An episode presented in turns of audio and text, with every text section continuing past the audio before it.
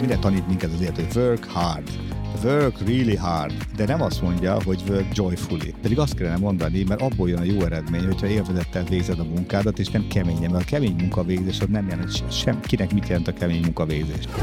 Mert egy kétszáz fős cégnél egy embernek a munkának a negyven százaléka, egy csomagológép vezetőnek a negyven százaléka ötletláda kezelés. Tehát ő két napot, vagy nem tudom, két és fél napot nem csomagol, hanem ötletládázik. Miről szól egy cégvezető élet? És arról szól, hogy motiválsz, és ha ez jól működik, akkor a szakmai rész az nagyon sok ember mögé tudja tenni. A vezetőknek ez a tudása hiányzik, hogy hogy kell emberekkel foglalkozni.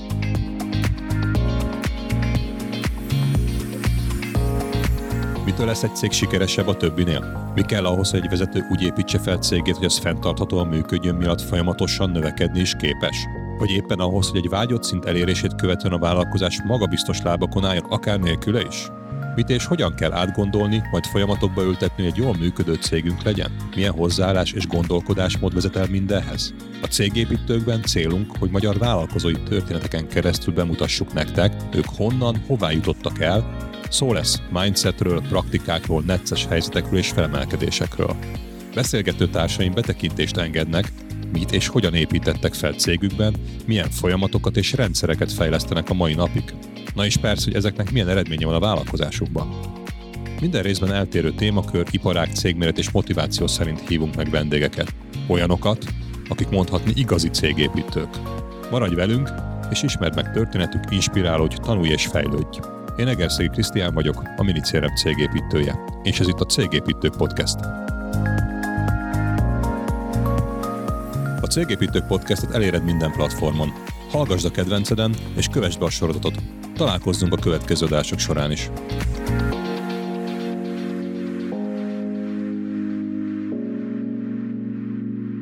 Mai vendégem az Agráriumból, a mezőgazdasági iparágat képviselve jött el a mai interjúnkra.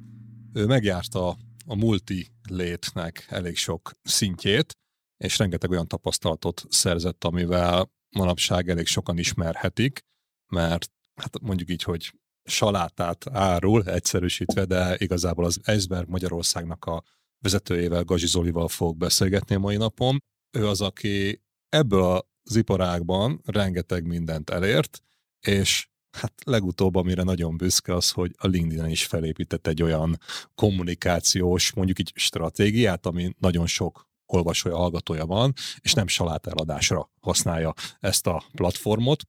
És emellett szerintem még nagyon tanulságos az ő sztoria, mert azon kívül, hogy mindenkinek vannak kihívások, nehézségek az életében, ő egy komoly egészségügyi problémával is megküzdött, amiből fölállt, és én kíváncsi leszek majd arra is, hogy ennek milyen hatásai vagy milyen tanulságai vannak egy cég építésére vonatkoztatva. Úgyhogy köszönöm szépen, Zoli, hogy itt vagy ma velünk a Cégépítők Podcastban, és elfogadtad a meghívásomat, és hát beszélgessünk egy kicsit erről az agráriumról. Én köszönöm, és üdvözlöm a hallgatókat. Szóval, hogy indult neked az életed? Kertészkedni szerettél, vagy?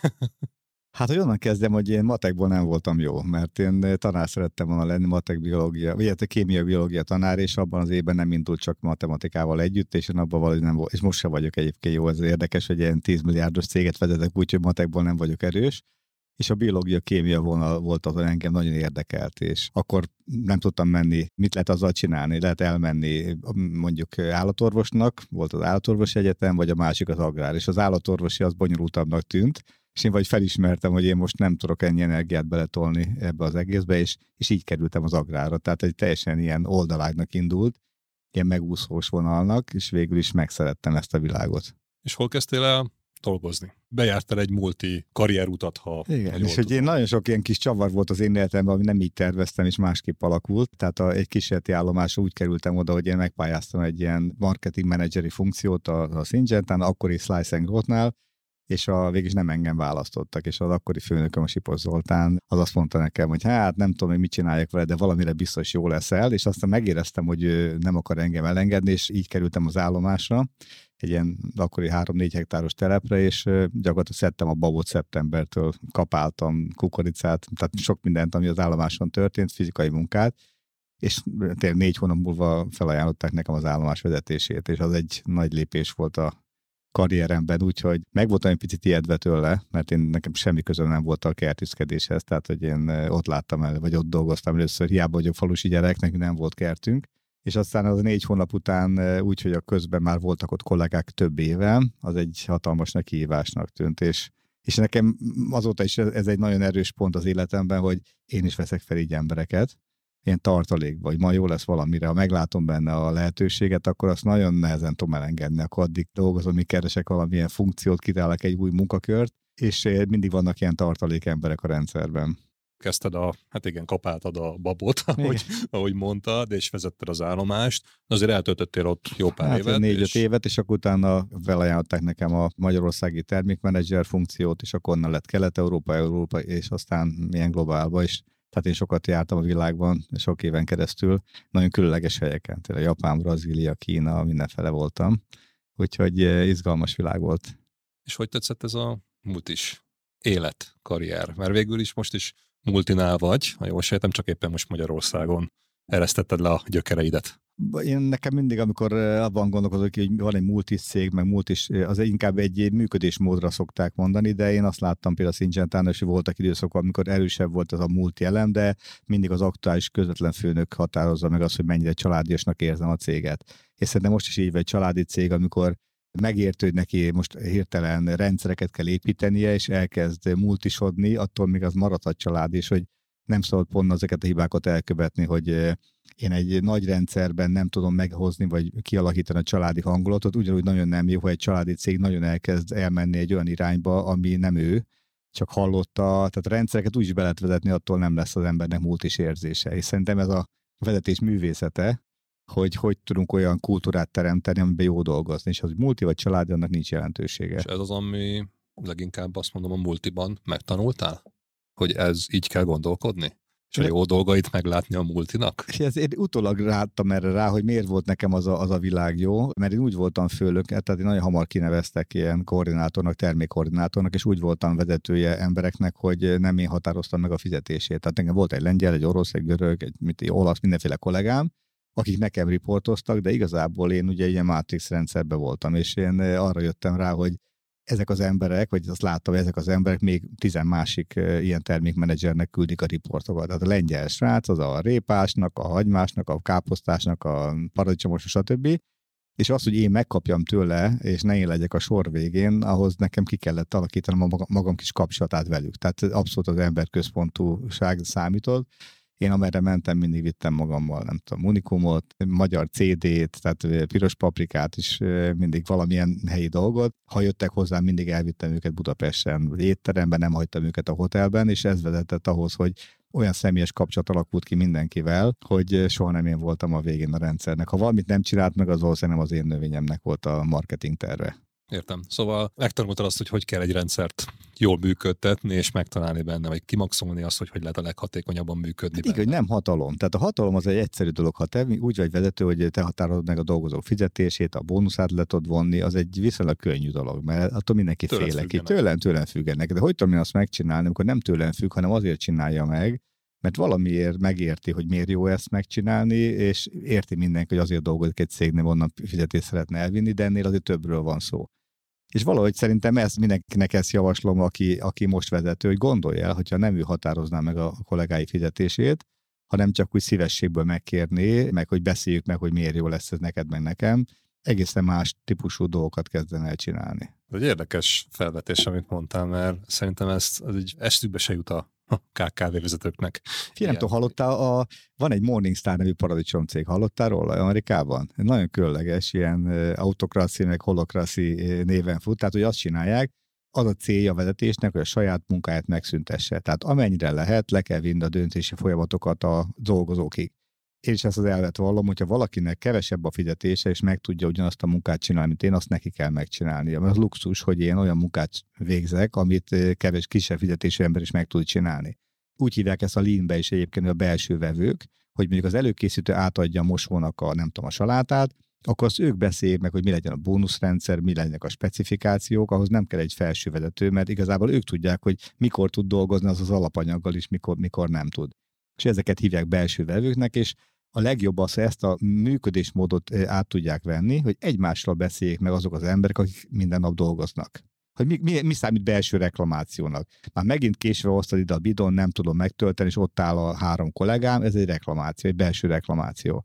És ebbe a szemléletbe kezdesz el céget vezetni, persze nyilván nekünk is van hierarchia, de ezt a gondolkodásmódot átadni, akkor egészen másképp kezdesz. És tényleg, hogy bele tudtál abba gondolni, hogy te, mint cégvezető, feladod az, hogy rád ne legyen szükség. Minden vezető arról beszél, de jó lenne, ha minden működne nélkülem is. És valaki nem tudja megcsinálni, valamelyik igazából nem akarja, mert mit csinál akkor, amikor nem ezt csinálja? Van-e más célod? Ez egy jó kérdés egyébként, hogy képesek erre cégvezetők, tehát hogy elengedje azt, hogy ő csinálja, mert most arról beszéltél, hogy kvázi a fel- döntési felelősséget, meg jogkört delegálom egy alacsonyabb pozícióra, mert ő is meg tudja csinálni, és nem elég költséghatékony, ha a magasabb költségű ember végzi el azt, amit egy alacsonyabb költségű meg tud csinálni. Ez egy nagyon jól hangzik, de mondjuk, hogy magyar realitásokban, magyar ká ká vék tekintetében, vagy magyar cégek tekintetében láttál már erre példát? Gondolj be, hogy te felépítesz egy céget, mert imádod azt, amit csinálsz. Nem? Te imádod. És hogy a, mikor jön az a pont, amikor valamit jobban imádsz annál, mint a, a saját cégedet építeni, mert akkor kezded el igazából elengedni. Ha azt látod, hogy ezt elengeded, jön egy tehetséges kollega, átveszi tőled, és akkor egyszer elkezdesz irigykedni, hogy a, a te kisbabádat onnantól ő kezdi el nevelgetni, öltöztetni, és te mit csinálsz helyette? És ha helyette nincs elég erős cél, vagy elég erős ilyen mozgatórugó, ezt nem fogod megtenni. Beszélsz róla, de nem fogod elengedni. Igen, ez szerintem nagyon sok embernek a kihívása, hogy ezt megugorja. Pedig egyszerűnek hangzik, hogy még egy jó célt kell kijelölni. Az, hogy negyvenöt évesen te el akarsz menni nyugdíjba, elérkezett negyvenöt évvel, van egy jó működő céged, átadod egy helyettesnek, aki szuperül viszi, és onnantól elindulnak a mindennapok, hogy nem csinálsz semmit. És akkor egy darabig persze, nem tudom, bicajozol, meg nem tudom, elmész a Balatonra, veszel egy csónakot, vagy hajót, és rájössz arra, hogy ez nem ad elég értéket, nem elég izgalmas, nem köt elég éle. A másik oldalát szoktam én hallani, hogy majd elmegyek negyven évesen, meg negyvenöt évesen, aztán ötven évesen, és mindig tolódik, mert igen, nem sikerült megcsinálni azt a céget, amit kvázi szerintem van, igen, és szerintem van az a pont, amikor egy darabig igazából magát nyugtatgatja, hogy majd jövőre, jövőre, jövőre, és eljön a pont, amikor rájön arra, hogy hirtelen lett egy olyan vagy hobbija, vagy olyan más értékes tevékenység, amit jóval hamarabb el kellett volna kezdeni, de már túl késő, eltelt az idő. Akár segíteni, nagyon sok olyan menedzsert látok, aki ott hagyja és elindul ilyen cé es er programokban, bátortábor, meg ilyen különböző alapítványoknak segíteni önkéntesen, mert megvan a pénze, de valami értelmet keres az életének. Na és szerintem az a jó, hogyha ha időben ezt tudatosan csináljuk, akkor időben ezek előkerülnek, ezek a kérdések, és akkor sokkal tudatosabban lehet átadni a munkát, és akkor tényleg átadod. Tehát nem csak mondod, hanem tényleg átadod, mert alig várod, hogy elinduljon magától a cég nélküled is, mert tudod, hogy mit szeretné helyette csinálni. Tehát ezek a szokások ilyenek, hogy ö, miért csinálsz valamilyen rossz szokást, mert egy belső motiváló erő sokkal erősebb annál, mint hogy letedd. Igen, ezt belegondolsz, igen, ez egy nagyon jó, hiszem sok ember álma ez, hogy a cég működjön nélkülem, és talán tudjam azt csinálni, amit majd szeretnék, de kérdés, hogy hogy tudunk ide eljutni.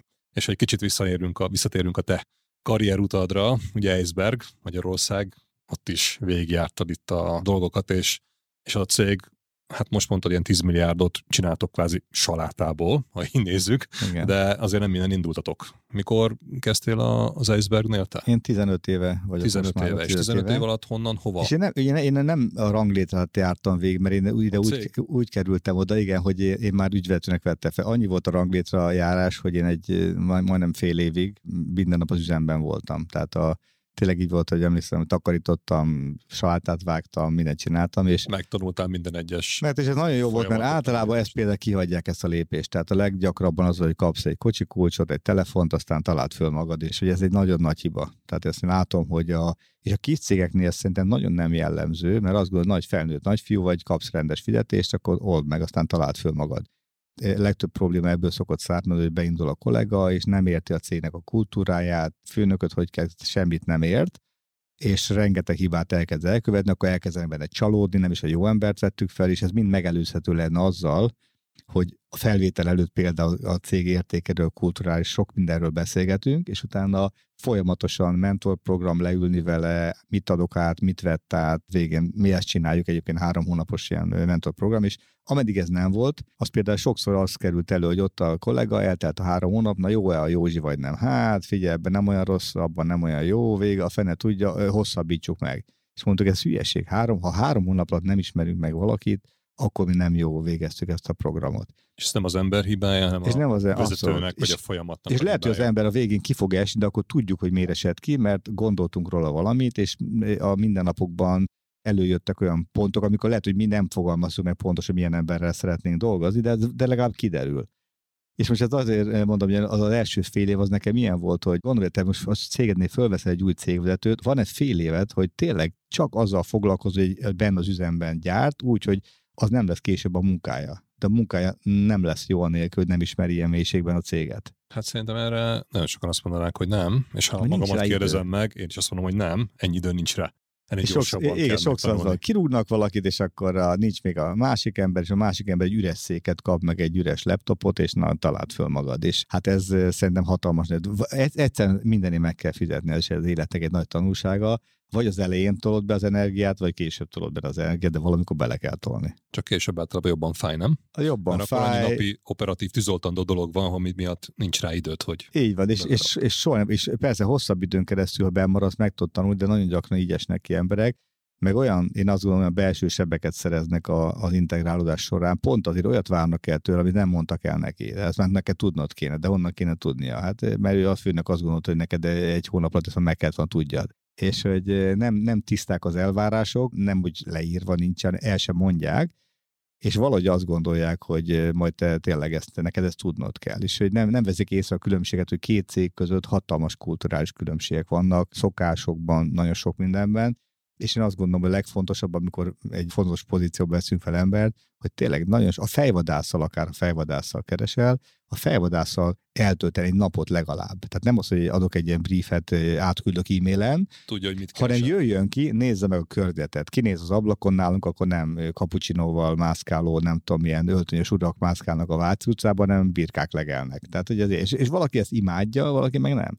Tehát, hogy megértem, milyen környezetbe kerül, milyen az épület, a kollégák, milyen hangulat van ott, stb. És hogyha ez mind megvan, na akkor kezdj el a keresést. Mert egyébként bedobál embereket a rendszerbe, aztán vagy bejön, vagy nem. És te amikor kezdtél itt az Eisbergnél, akkor megvoltak ezek a elvárások, akár leírva? Abszolút. Nekem nagyon nagy szerencsém volt, a Mihály Krakárt nevű akkori vezetőm, egy ilyen francia, német, magyarul beszélő, nagyon jó beszélő úriember volt, és nekem rengeteg, én nagyon sokat tanultam tőle, tehát ő tényleg beletette az energiát, hogy átadja precízen, mert ő a cégen belül ment tovább egy másik funkcióba, tehát az jó volt, hogy nem máshova ment, hanem ott volt, és tulajdonképpen távolból is tudott nekem még sok minden kérdésre válaszolni, de igazából ő nagyon jó átadott nekem mindent, és én azért azt megtanultam ebből, hogy ezt így kell csinálni, mert nagyon más lesz a végeredmény. Motiváció, meg tudás minden szempontjából. És azt lehet tudni, hogy neked, mint egy multi magyar leányának, a vezetőjének milyen elvárásokat kaptál annó? Ilyen egyszerű, hogy árbevétel, meg nyereség, meg hatékony. Hogy hát figyelj, ez, ez, ez egy nagyon izgalmas kérdés. Ha, ha publikus. A, persze, abszolút abszolút publikus. Én, én nagyon hiszek abban, hogy... Mindenki beszél ez... arról, hogy, hogy elvárásokat kell, oké, okay, de akkor mik azok a konkrét elvárások, csak hogy segítsünk a másoknak is, nem, ugye? Most tegnap küldött át valaki videót, egy ilyen Sadhguru nevű, nem tudom, ezt illetőt ismered, és akkor egy ilyen indiai ilyen guru, és azt mondja, hogy a környezet, meg a, a, mire tanít minket az élet, hogy work hard. Work really hard. De nem azt mondja, hogy work joyfully. Pedig azt kellene mondani, mert abból jön a jó eredmény, hogyha élvezettel végzed a munkádat, és nem keményen, mert a kemény munkavégzés az nem jelent sem, kinek mit jelent a kemény munkavégzés.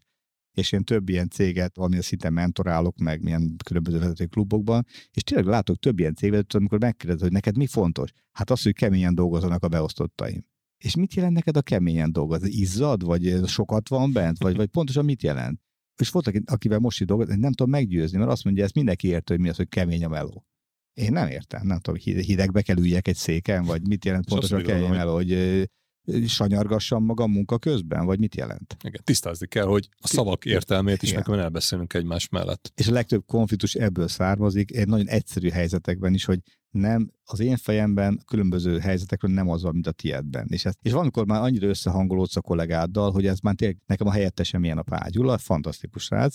Tehát mi két szóban megértjük egymást, és nagyon ritkán értjük félre egymást. De ez nem jellemző, ez inkább a, a sok éves együttműködésnek az eredménye, mint az, mint egy házastárs, hogy már érted, hogy mit gondol, amikor úgy néz, akkor már tudod, hogy valami nem stimmel, akkor na üljünk le beszélni, mert látom a szemeden, hogy valamit más szeretnél. Na, egy pillanatra visszatérve. Igen, visszatérve az állás. Igen, elvárás. Az volt az elvárás, igen, hogy keményen dolgoz, vagy valami konkrét. Igen, dolgoz. Az elvárás veled szemben az, hogy mindig szóljál nekem, én hajlandó vagyok, én hajlamos vagyok elkalandozni nagyon könnyen. A mi üzletágunk arról szól, hogy a globális felmelegedés nagyon durván érint bennünket. Tehát a tervezés az tervezhetetlen. Mindig van egy terv, de ahhoz, ha én ahhoz ragaszkodnék, és ahhoz kötnék bónuszokat, hogy most mennyi kilót gyártunk le, milyen kihozatallal, hogy a saláta, salátát termeltetünk, és feldolgozunk, és értékesítünk.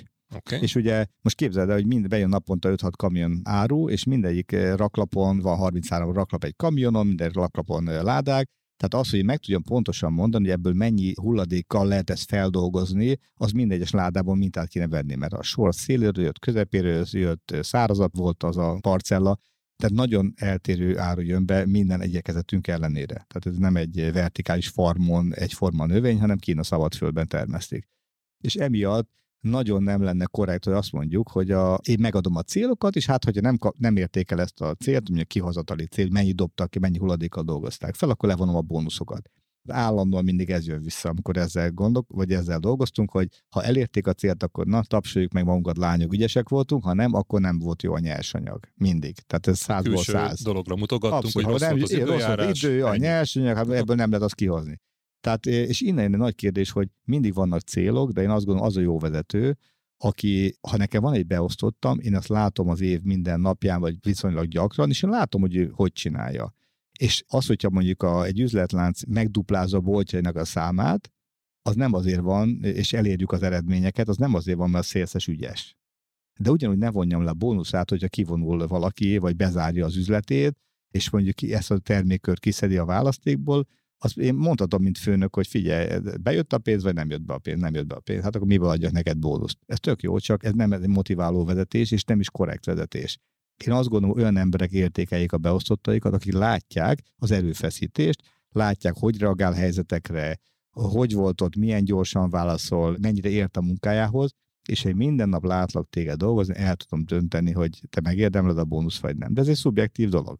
És akkor itt te ezek szerint az emberek vezetésében látod a legfontosabb momentumot, ami egy cégnek a hatékony működéséhez kell, vagy pedig biztosítani a kockázatmentes alapanyagellátást, vagy pedig legyenek megfelelő folyamatok. Hát nyilván ez így. Melyik, melyik az, ami így én, ehhez én, én, ugye, én mindig az emberből indulok ki, mert hogyha jó az ember, akkor az megtalálja a jó rendszert, megtalálja a jó E R P rendszert, megtalálja jó beszerzőt, aki, aki a legjobbat kihozza a piacon elérhető nyersanyagból, megtalálja a jó termelésvezetőt, tehát mindig az emberhez keveredek vissza, de így azért nehéz. Van ez arany háromszög, ez a tud, lehet, akar háromszöge, hogyha megvan a tudással, kap lehetőséget, és van a motiváció, akkor működik. Valami mindig, mindig szűk keresztmetszetben van egy picikét, és egy ideig lehet rendszerek nélkül is dolgozni, de ahogy elkezd nőni a cég, egyre komplikáltabb kezd lenni, és egyszerűen rájössz arra, hogy túl nagy a veszteséget bizonyos területen egy rendszer nélkül. Na, akkor elkezdesz rendszereket építeni. Akkor fel kell venni hozzá egy embert, aki kezelje a rendszert, és akkor elkezdnek nőni a költségeid, és hát ugye ez a játék, hogy a befektetett energiát milyen gyorsan hozza vissza, vagy a pénz milyen gyorsan hozza vissza hatékonyságba azokat a kérdéseket. És mi is régebben például egy, akár egy hatékonysági beruházásnál azt mondtuk, hogy öt-hat év alatt azért jó lenne megtérülne. Volt, amikor azt mondtuk két év alatt. Tehát, hogy a, volt olyan áramberuházásuk, amire azt, arra számoltunk, hogy majd ez öt-hat év, és most fölemelkedett az áramára, és két év vagy másfél év alatt megtérül. Igen, külső tényező. Amikor csatlakoztak, akkor mekkora volt az Eisberg? Így nagyjából... Hát én azt mondom, hogy öt-hat milliárd forint körül lehet, tehát fele, körülbelül fele, meg fele alkalmazott, hogy nyolcvan-nyolcvanöt fő dolgozott, tehát nagyjából minden megduplázódott időközben. És amikor ott csatlakozták, akkor gondolom, ha már multiról beszélünk, akkor ott azért rendszerek voltak, nem? Tehát, hogy abszolút. Ott, ha volt öt gyár akkor Európában. Tehát nem az volt, egy hogy... Család, egy családi cég volt, volt két tulajdonos. Fiat, a tulajdonos az, az úgy volt a beruházási megbeszélés, kérdés, hogy... Akkor multi volt-e, vagy nem? Ugye? Szerintem nem volt multi, egy, egy öt országban jelenlevő abszolút családi cég, de most azt mondom, a Bell, ahol most vagyunk, az van hatvanöt gyár Európában, nagyon sok családi vonással rendelkezik. Tehát ott is van két nagyon erős ilyen nagypapa jellegű vezető, aki ott van már nem tudom, húsz akárhány éve, a C E O, meg a tulajdonos. Tehát amikor jön Magyarországra, akkor azzal kezd oda jön, aztán engem ölelget egy fél percen keresztül, mindenki nézi, megjött a Lorenz, és akkor engem ölelget. Tehát mintha én a fia lennék. És ez azért nem jellemző általában a nagy multi cégeknél. De hogy lehet ilyen is, mert van mindenféle. Tehát emberek vagyunk, és nagyon... Nem is jó ez a kategória talán, hogy multis egy cég, nem? Igen, de van a fejünkben egy, egy kép arról, mi az, hogy multis, mi nem multis, mi nem, abszolút nem vagyunk egy multis cég, vannak rendszereink, van nagyon sok rendszer, szerintem van egy csomó, ami a fejemben a multis szerintem azt jelenti, ez egy ilyen szitokszóvá vált. A multis azt jelenti, olyan rendszer, ami igazából nem hiányzik senkinek, de valaki azt gondolja, hogy ezt azért így kell rögzíteni, meg riportozni, meg nem tudom, riportolni, meg, meg minden dolgot kell csinálni. Ez a ötig meetingelünk, és majd este után elkezdünk dolgozni. Igen, igen. Tehát szerintem ez a múlt is most, most alakul ki a fejembe, és ez a, a rossz rendszerekkel dolgozó cég, és hogyha az egy magáncég, attól ugyanúgy múlt is elemeket hozott be, ami azt jelenti, hogy nem hatékony, mindenkinek pupa hátán, és hogyha pedig fontos, akkor meg jobban el kell magyarázni, miért van arra szükség, ha valaki nem érti. Mi? A nyavajáig kell ezt így töltögetni, kinézi ezt, szerintem vagy abba kell hagyni, vagy el kell magyarázni, és akkor megérted, akkor, akkor megcsinálod. Köszönöm. És lehet, lehet, hogy például adó szempontból neked, de nem tudom, a pénzügyel van sokszor tud ilyen viták, hogy miért kezd így egy ilyen kiküldetést töltögetni, hát azért, mert jön az adóellenőrzés, és akkor látni kell, hogy hol költötted, mire költötted a romániai úton a pénzt, akkor értem, hogy jó, ki kell tölteni, ezzel nem tudok mit csinálni. Nem azért, mert a pénzügyi vezető ilyen hülyeséget kér, hanem mert ez egy jogszabályi előírás. Ez egy kommunikáció. Tehát... De talán az lett egy jó mondás, hogy ha értelmetlen vagy olyan a folyamatod vagy a rendszered, ami idejét múlt és érdemes lenne rajta változtatni, akkor a szervezet képes-e befogadni a változást, vagy pedig ragaszkodik a régi dolgokhoz, és talán ez lehet az, hogy hát a múltra nem lehet megváltoztatni a rendszert. Igen, hát mind, mindenütt lehet. Tehát a jó, lehet. A jó ember nem hiszi el. Tehát én azt gondolom, a jó ember akármilyen szervezetben dolgozik, az addig, addig megy, ameddig nem tud alakítani. Tehát ezek ugye a pozitív deviánsok, ami így nevezték, ez a Porkoláb Imrének az előadásában láttam, egy katonatiszt, és nagyon hiszek ebbe, hogy nagyon jó gondolat, hogy vannak rendszerek, amit be kell tartani, de hogyha minden rendszert mindig mindenki betart, akkor soha nem fog a cég együtt változni a környezeti változásokkal, mert ő a régi szabályokat tartott be. Tehát uh-huh. Néha felül kell írni szabályokat, és kiírja fel, és mi alapján. És mindig vannak ilyen emberek, akik, akik elkezdik a, a, a sok kérdés, de miért kell nekem ezzel időt töltsem? Ahelyett, hogy hasznos tevékenységet végeznék, beszélgetnék a vevőmmel, a nem tudom mivel, ehelyett én töltögetem ki a papírt, és ráadásul ugye egy orvos például bevisz egy orvosi rendelőbe, egy professzor mindenhez ért, és azzal megy el húsz perc, hogy egy ujjal pötyögi be a, nem tudom, leletedet, nem? Igen. És ott ülsz, hogy kínál a rohadt, iszonyú nagy sor, már bocsánat, kínál a nagy sor a, a rendelő előtt, az ő hozzáadott értéke az lenne, hogy ránéz a leletre, és egyből megmondja, mi a bajod, és elküld, és helyette negyed annyi ember tud fogadni, mert pötyögi be a... Igen, a... és az, amit mondta, hogy ez nagyjából elfogadhatatlan, hogy a drága erőforrással egy a olcsó igen. erőforrás munkáját végzi, mert mennyi egyszerűbb lenne egy adminisztrátor, egy egy rendszerben automatikusan jönnek ezek, és meg be is kell pötyögni a dolgokat. Gondolj be, most, amikor nincs orvos, most kellene nem feltétlenül orvosok keresése mellett fel kéne venni száz titkárnőt, vagy nem tudom micsodát az egészségügynek, és minden orvos, jó orvos mellé adni egy titkárnőt. Hatékonyság, hatékonyság. És akkor ez lenne a leglogikusabb. És helyett az, hogy egyre kevesebb orvos, egyre kevesebb ideje van, mert egyre több adminisztrációs az é es té-be feltölteni, meg nem tudom, kell feltölteni, és pötyögébe két újjal. És most a cégnek a mintájához próbáljuk ezt összehasonlítani, akkor ugyanez van, hogy egyszerűen kell időt szánni arra, hogy felismert, hogy egy folyamatod, egy tevékenységed az most hatékonyan működik, vagy nem? Van-e benne mit fejleszteni, vagy Én, nincs? Abszolút. És ha van, akkor pedig a drága erőforrásnak, annak a szakértőnek, vagy szakmunkásnak kell elvégeznie, vagy ki lehet váltani egy másik emberrel, egy olcsóbbal, vagy esetleg automatizálni, ugye? Abszolút. És akkor ebből jön ki az, hogy fejlesszük folyamatosan a dolgainkat, ha már itt ilyen lean-t emlegettél, akkor Igen. nagyjából ebbe az irányba is át tudunk menni. Igen. És egy kicsit még itt visszakanyarodhatnánk, ugye mondtad, hogy tizenöt év, becsatlakoztál uh-huh. az Eisberghez, fele akkora volt, mint most, ilyen öt-hat milliárd szintről nőtetek föl tízre. Ennek a te utazásodnak az Eisbergnél, ennek végig tudunk menni így a állomáson, vagy főbb pontjain, hogy ez egy egyszerű hmm. dolog volt, hogy minden évben több lett, nem tudom én, tíz százalékkal, és akkor, vagy öt százalékkal, és Igen. akkor elértünk erre a szintre, vagy pedig azért voltak benne ilyen megugrások, visszaesések, nagy, kihívások. Nagy, na ez nagyjából folyamatos növekedés volt egész mostanáig. Tehát most ebben a válságos helyzetben, persze a tavaly a Covid-nál volt egy visszaesés, az nyilván volt mindenkinek, hogy a, ott akkor minden beállt, tehát ilyen negyven százalék visszaesés, de a budapesti, vagy az étterm, főleg a budapesti éttermeken kívül minden visszaállt viszonylag gyorsan, tehát a, mindenki feltalálta magát, és ugye ott az volt, én mindig azt keresem, hogy a hozzáadott érték, hogy hol van-e, van-e pénz, és a, a pénz kinél van, és az hogy nyerhető ki. Tehát ha mondjuk a, otthon van mindenki home office-ban, a, de van pénze, mert nem utazik, az egy jó helyzet, mert csak meg kell találni a csatornát az emberekhez. Az most a nehezebb helyzet van szerintem, hogy, hogy nincs annyi pénz a rendszerben, mert elviszi a fűtés, a nem tudom minden.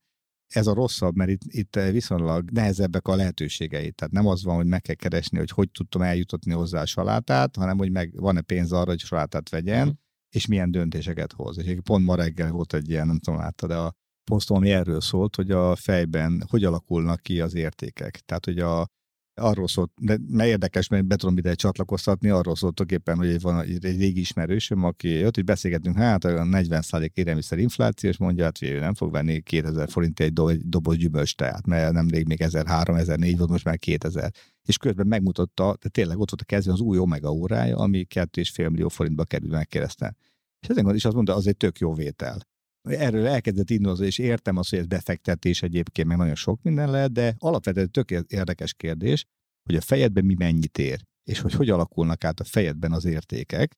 Most is így dolgozom, mindig a hozzáadott értéket keresem, hogy mi az Iceberg hozzáadott értéke, és a rendszer az tök ugyanaz, tehát teljesen mindegy, mekkora válság van, a gondolkodási mód az szerintem ugyanaz. Van egy terméked, egy szolgáltatásod, azt el akarsz érni valakit vele azért, mert ezt más nem találta ki, vagy más kitalálta, de azt gondolod, hogy te jobban fogod ezt csinálni, nem? Tehát ez egy egyszerű kiindulás, és a végig kell egy, egy vevői elégedettséget, vagy elkötelezettséget elérni. És közte van rengeteg folyamat típus, ugye vannak ezek a hozzáadott értéket növelő folyamatok, ami én, ha tudom azt, hogy te miért veszed meg az én, vagy mi salátánk, mert ez fel van vágva, vagy mosva van, vagy szép az acskója, vagy sokféle van benne, tehát nagyon sokféle lehet ez a hozzáadott érték. Akkor van egy csomó olyan folyamat, amit optimalizálni kell, de nem tudok elkerülni, tehát hogy a Tesco-ba kivisszük, vagy akárhova a salátát, az neked, az kiszállítjuk, meg kiszámlázzuk, az neked nem hozzáadott érték, de nem tudom elkerülni, és van egy csomó folyamat, amit meg ki lehetne hagyni, de nem veszed észre. És szerintem ez a rendszer szintű gondolkodás, ez mindig igaz.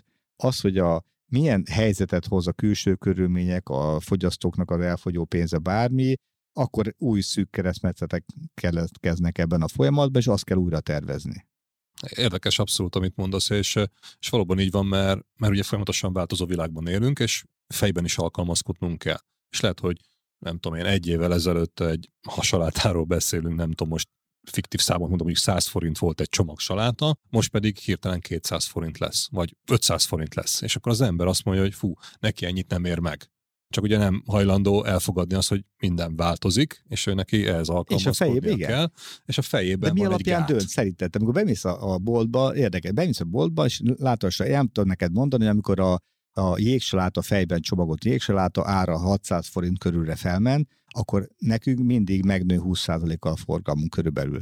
Mert bemegy, és ezek szerint a fogyasztó, mert ezt mi nem modelleztük le, de ez, ezt mindig látjuk, így van, hogy bemegy, látja egy zacskó saláta négyszáz forint, egy fej saláta hatszáz, akkor azt mondja, hogy akkor inkább vesz egy zacskó salátát. Amikor visszaesik a saláta ára, a fejes, a jégsaláta, nem tudom, háromszázhúsz forintra, akkor lehet, hogy már abból is vesz egyet, meg vesz egy ilyet, és már jövően kevergeti, tehát sokféle stratégia van. Ez de, de a kérdés, hogy az összes többi zöldséget, mert azt, azt értem, ez egy egyszerű logika, hogy a, a felvágva veszem meg, vagy nem felvágva veszem meg. Igen ám, de amikor a krumpli kétszáznyolcvan forint, meg a cseri paradicsom háromezer a boltba, akkor mi alapján kezdesz dönteni, meg a csirkemel, nem tudom, ennyi-annyi, akkor hogy kezd el átalakulni a fogyasztói szokásod, mert fejedben hozol egy hirtelen döntést. Tehát, de... Mennyivel másabb akkor, most így teljesen más hmm. megvilágítást adtál számomra, okay. Így a saláta kereskedelemről. Tehát, hogy eddig azt gondoltam, hogy van egy terméked, megveszed, eladod, bemész a boltba, azt most éppen a salátát veszem le, és maximum a kényelmi szolgáltatás fizetem én meg, mint vásárlót, hogy meg van mosva, fel van darabolva, be van csomagolva, leveszem a polcra, és nem kell így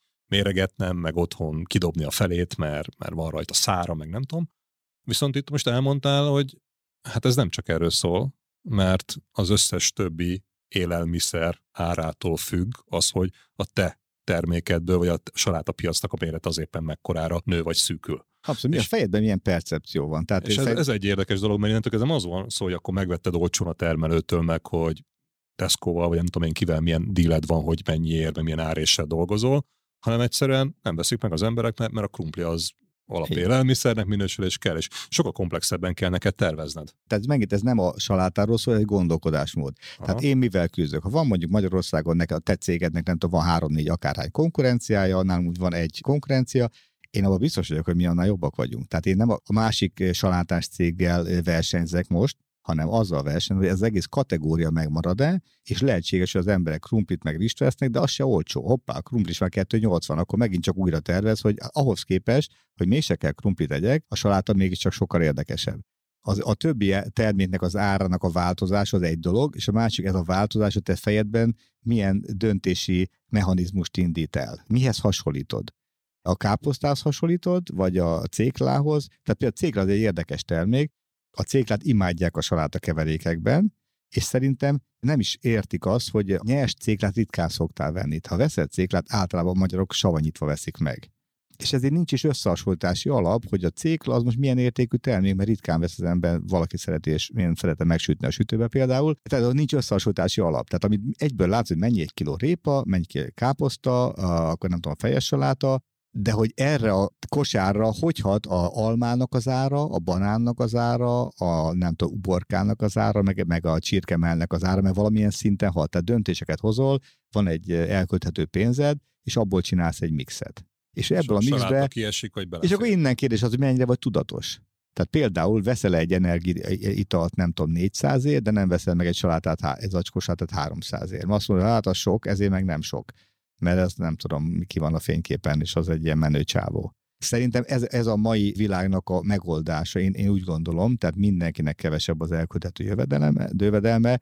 Ha tudatosak vagyunk, akkor a, az emberek döntő része ezt viszonylag túl tudja jól élni úgy, hogy elkezd olyan dolgokat nem megvenni, meg nem csinálni, amit csinált, de nem gondolt bele, hogy teljesen önpusztító, önsorsrontó, olyan szokásokat folytat, aminek semmi értelme. De akkor ez azt jelenti, hogy a fogyasztói tudatosságot kell változtatni, ha jól értem. Tehát, ha... És ha egy pillanatra igen. is visszagondolunk, uh-huh. hogy tizenöt éve vagy az Eisbergnél, uh-huh. és abból most az utóbbi két év mondjuk ez, amikor ilyen problémás, vagy jönnek ezek a hirtelen változások, ugye a Covid óta. Addig úgy nagyjából előtte egy ilyen hosszú felévelő szakaszban volt a gazdaság, azaz tételezzük fel, hogy mindenki igen, jó. Volt, él, egy aranykor, pénz, volt egy aranykor. És akkor innentől mondhatjuk azt, hogy neked egyszerű a dolgod, mert hát ment előre a, a piac, növekedett, és akkor csak üzemeltetned kellett. Hát nem és volt egy, egyszerű. A, és, elké, és elkényelmesedtél, igen, és akkor jött hát a... Jött a hát mindjárt kíváncsi vagyok, hogy ez tényleg így volt-e, vagy nem. Csak ha így gondolhatnák ezt igen, kívülről igen. az emberek, és akkor ugye azt mondtad, hogy jött egy hirtelen változás, és neked ebből a kényelmes pozícióból hirtelen kellett változtatnod, hogy tudjad lereagálni ezeket uh-huh. az újdonságokat. Uh-huh. De viszont ha azt mondod, hogy az sem volt egyszerű, olyan kényelmes ez az elmúlt, a, mondjuk a Covid előtt, kétezer-húsz előtti időszak, ott mik voltak a kihívások? Mert most értem, hogy a mostani pénzügyi érzékenység, vagy, vagy költségérzékeny időszakban ezek vannak, de akkor, akkor voltak uh-huh. kihívások, hogy csak a, a, a, Az időjárás. Tehát, hogy mi az alapvetően kilencvennyolc százalékban szabadföldi termesztésből hozzuk a salátát, és a salát egy nagyon érzékeny növény, nem bírja a meleget, nem bírja a hirtelen időjárásváltozást, a homokvihart, semmit. De azt jelenti, hogy az árbevételedet mozgatja rendesen az, hogyha rossz az, idősz, így, időjárás így, az minden azon múlik, hogy milyen idő, milyen, hogy tudom beszerezni a nyersanyagot, és amikor itteni a hazai termesztőnek úgy tönkre megy, mert elviszi a víz, a jég, a nem tudom micsoda, akkor hirtelen Hollandiából, meg Németországból lehet behozni, és akkor hirtelen most már nem tudom, egy spanyol kamion ára négyezer-kétszáz euró körül van. Sokkal drágább. Tehát abban a pillanatban, hogyha valami valahol elfogy, akármilyen időjárás jogok miatt, és nagyon sokféle ilyen időjárás jog van, akkor hirtelen totál újratervezés, és teljesen más szállítási távolságok megnőnek, költség megnő. És erre ez, és ez mindig is így volt. Értem, és erre hogy tudtatok felkészülni? Mert akkor, hogy értem, ez egy ilyen komoly kockázat volt a cég működése szempontjából, de azért növekedtetek folyamatosan. Ez így nem van. Így úgy van, né, van négy beszerzünk például. Tehát ez annyira komplex. Van tíz minőségbiztosítónk. Tehát, Tehát hogy akkor diverzifikáltad a beszerzési kockázatra. Igen, és akkor az van, tudod, hogy el kell, jó, hogy akkor ne egy helyre tedd az összes salátatermesztést, mert ha ott van egy nagy vihar, vagy valami, akkor minden tönkre ment.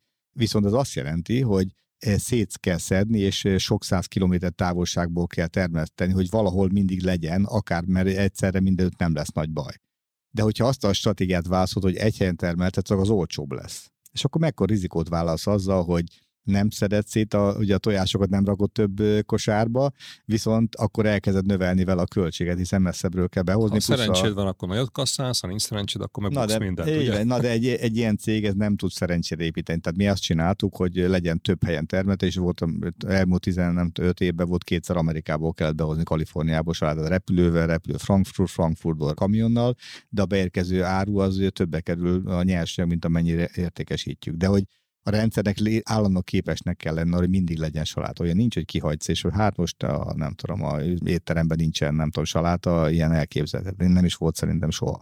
Ez a kihívás egyfolytában, ez, ez egy más típusú működésmódot okoz. Tehát a, nekünk a Covid, meg a háború nem okozott működésmódba akkora gondokat, mert rá voltunk erre készítve, hogy egyfolytában minden nap valamilyen helyzetet kell kezelni a csapatnak. És tudod, ha itt olyan emberek vannak, akik a az állandóságot szeretik, hogy minden nap ugyanaz beül, szépen kihúzza a nem tudom, noteszát, vagy a laptopját elkezd dolgozni, na ez nem egy ilyen munka. És valaki ezt bírja, meg szereti, valaki meg nem. Akkor magyarán itt neked ebből a szempontból, ami, amit nehézségnek nevezhetünk, az egy szerencse is, mert folyamatosan versenyre készen tart téged ez a váratlan helyzeteknek a lehetősége, és innentől kezdve, ha éppen most nem időjárás, hanem most éppen vírus vagy, vagy uh-huh. infláció vagy, vagy háborús helyzet jön be, akkor igazából egy új kihívás, fel vagytok rá készülni. Hát ennél picivel bonyolultabb.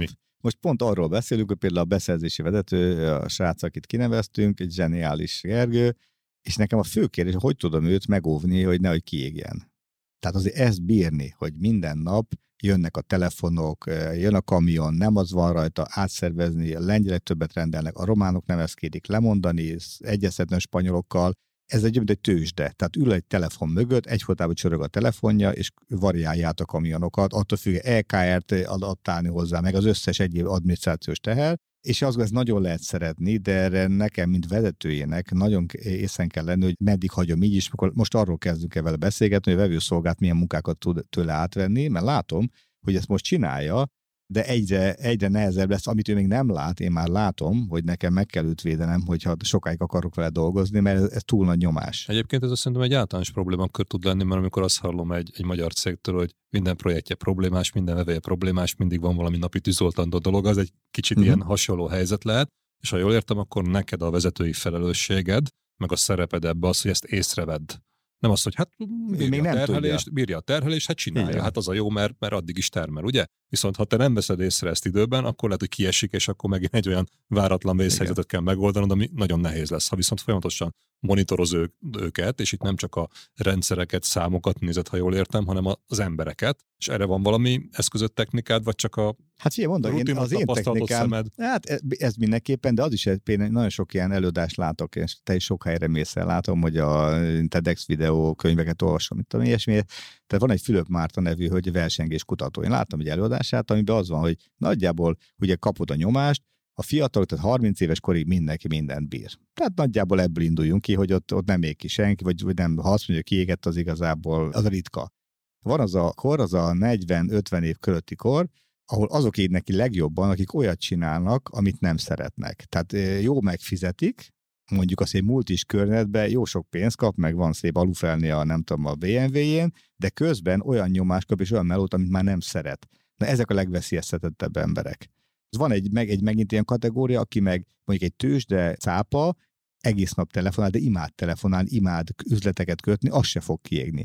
Ez egy nagyon érdekes tapasztalat volt, a leginkább az, aki egy bizonyos kor fölött van, és olyan munkát csinál, amit már nem szeretne csinálni, de nem tud kiszállni belőle, azok a veszélyesek. Ez akkor ez mennyi szerinted, vagy van erre bármilyen mondás? Ez ilyen, ez... ilyen negyvenöt, ugyanaz negyvenöt-ötven környéke, az, Na, egy, az, egy veszélyes, veszély, az egy veszélyes kor, akkor, ha nagy nyomásat olyat csinálsz, ami nem igazán, ami nem élvezel, és nem, nem a te hobbi, nem az a szerelmi dolgod. És ha belegondolsz, egyébként azért a magyar vállalkozói körnek a többség az pont ebben a korban van, mert nagyjából ilyen húsz-harminc éve indult el ez az igazi piacgazdaság Magyarországon, és most kezdtek el cégek beírni, aki, ami nem ment sőtbe is működik, és mivel nem tanulta senki sehol ezt a vezetés tudományt, mondjuk így, ezért mindenki próbál józan paraszt ésszel, vagy ahogy éppen képes ezt vinni, és pont ebben a korban vannak, és én nagyon sokszor hallom azt, hogy, hogy, hogy kínszenvedés egy csomó Abszolút. Mindent. És ez ők a legveszélyeztetebbek, a stroke, meg egy csomó mindenféle problémára, és, ez és szerintem, ha más nem, ezért érdemes meghallgatni ezt a volt, hogy gondoljon bele, tehát, hogy a,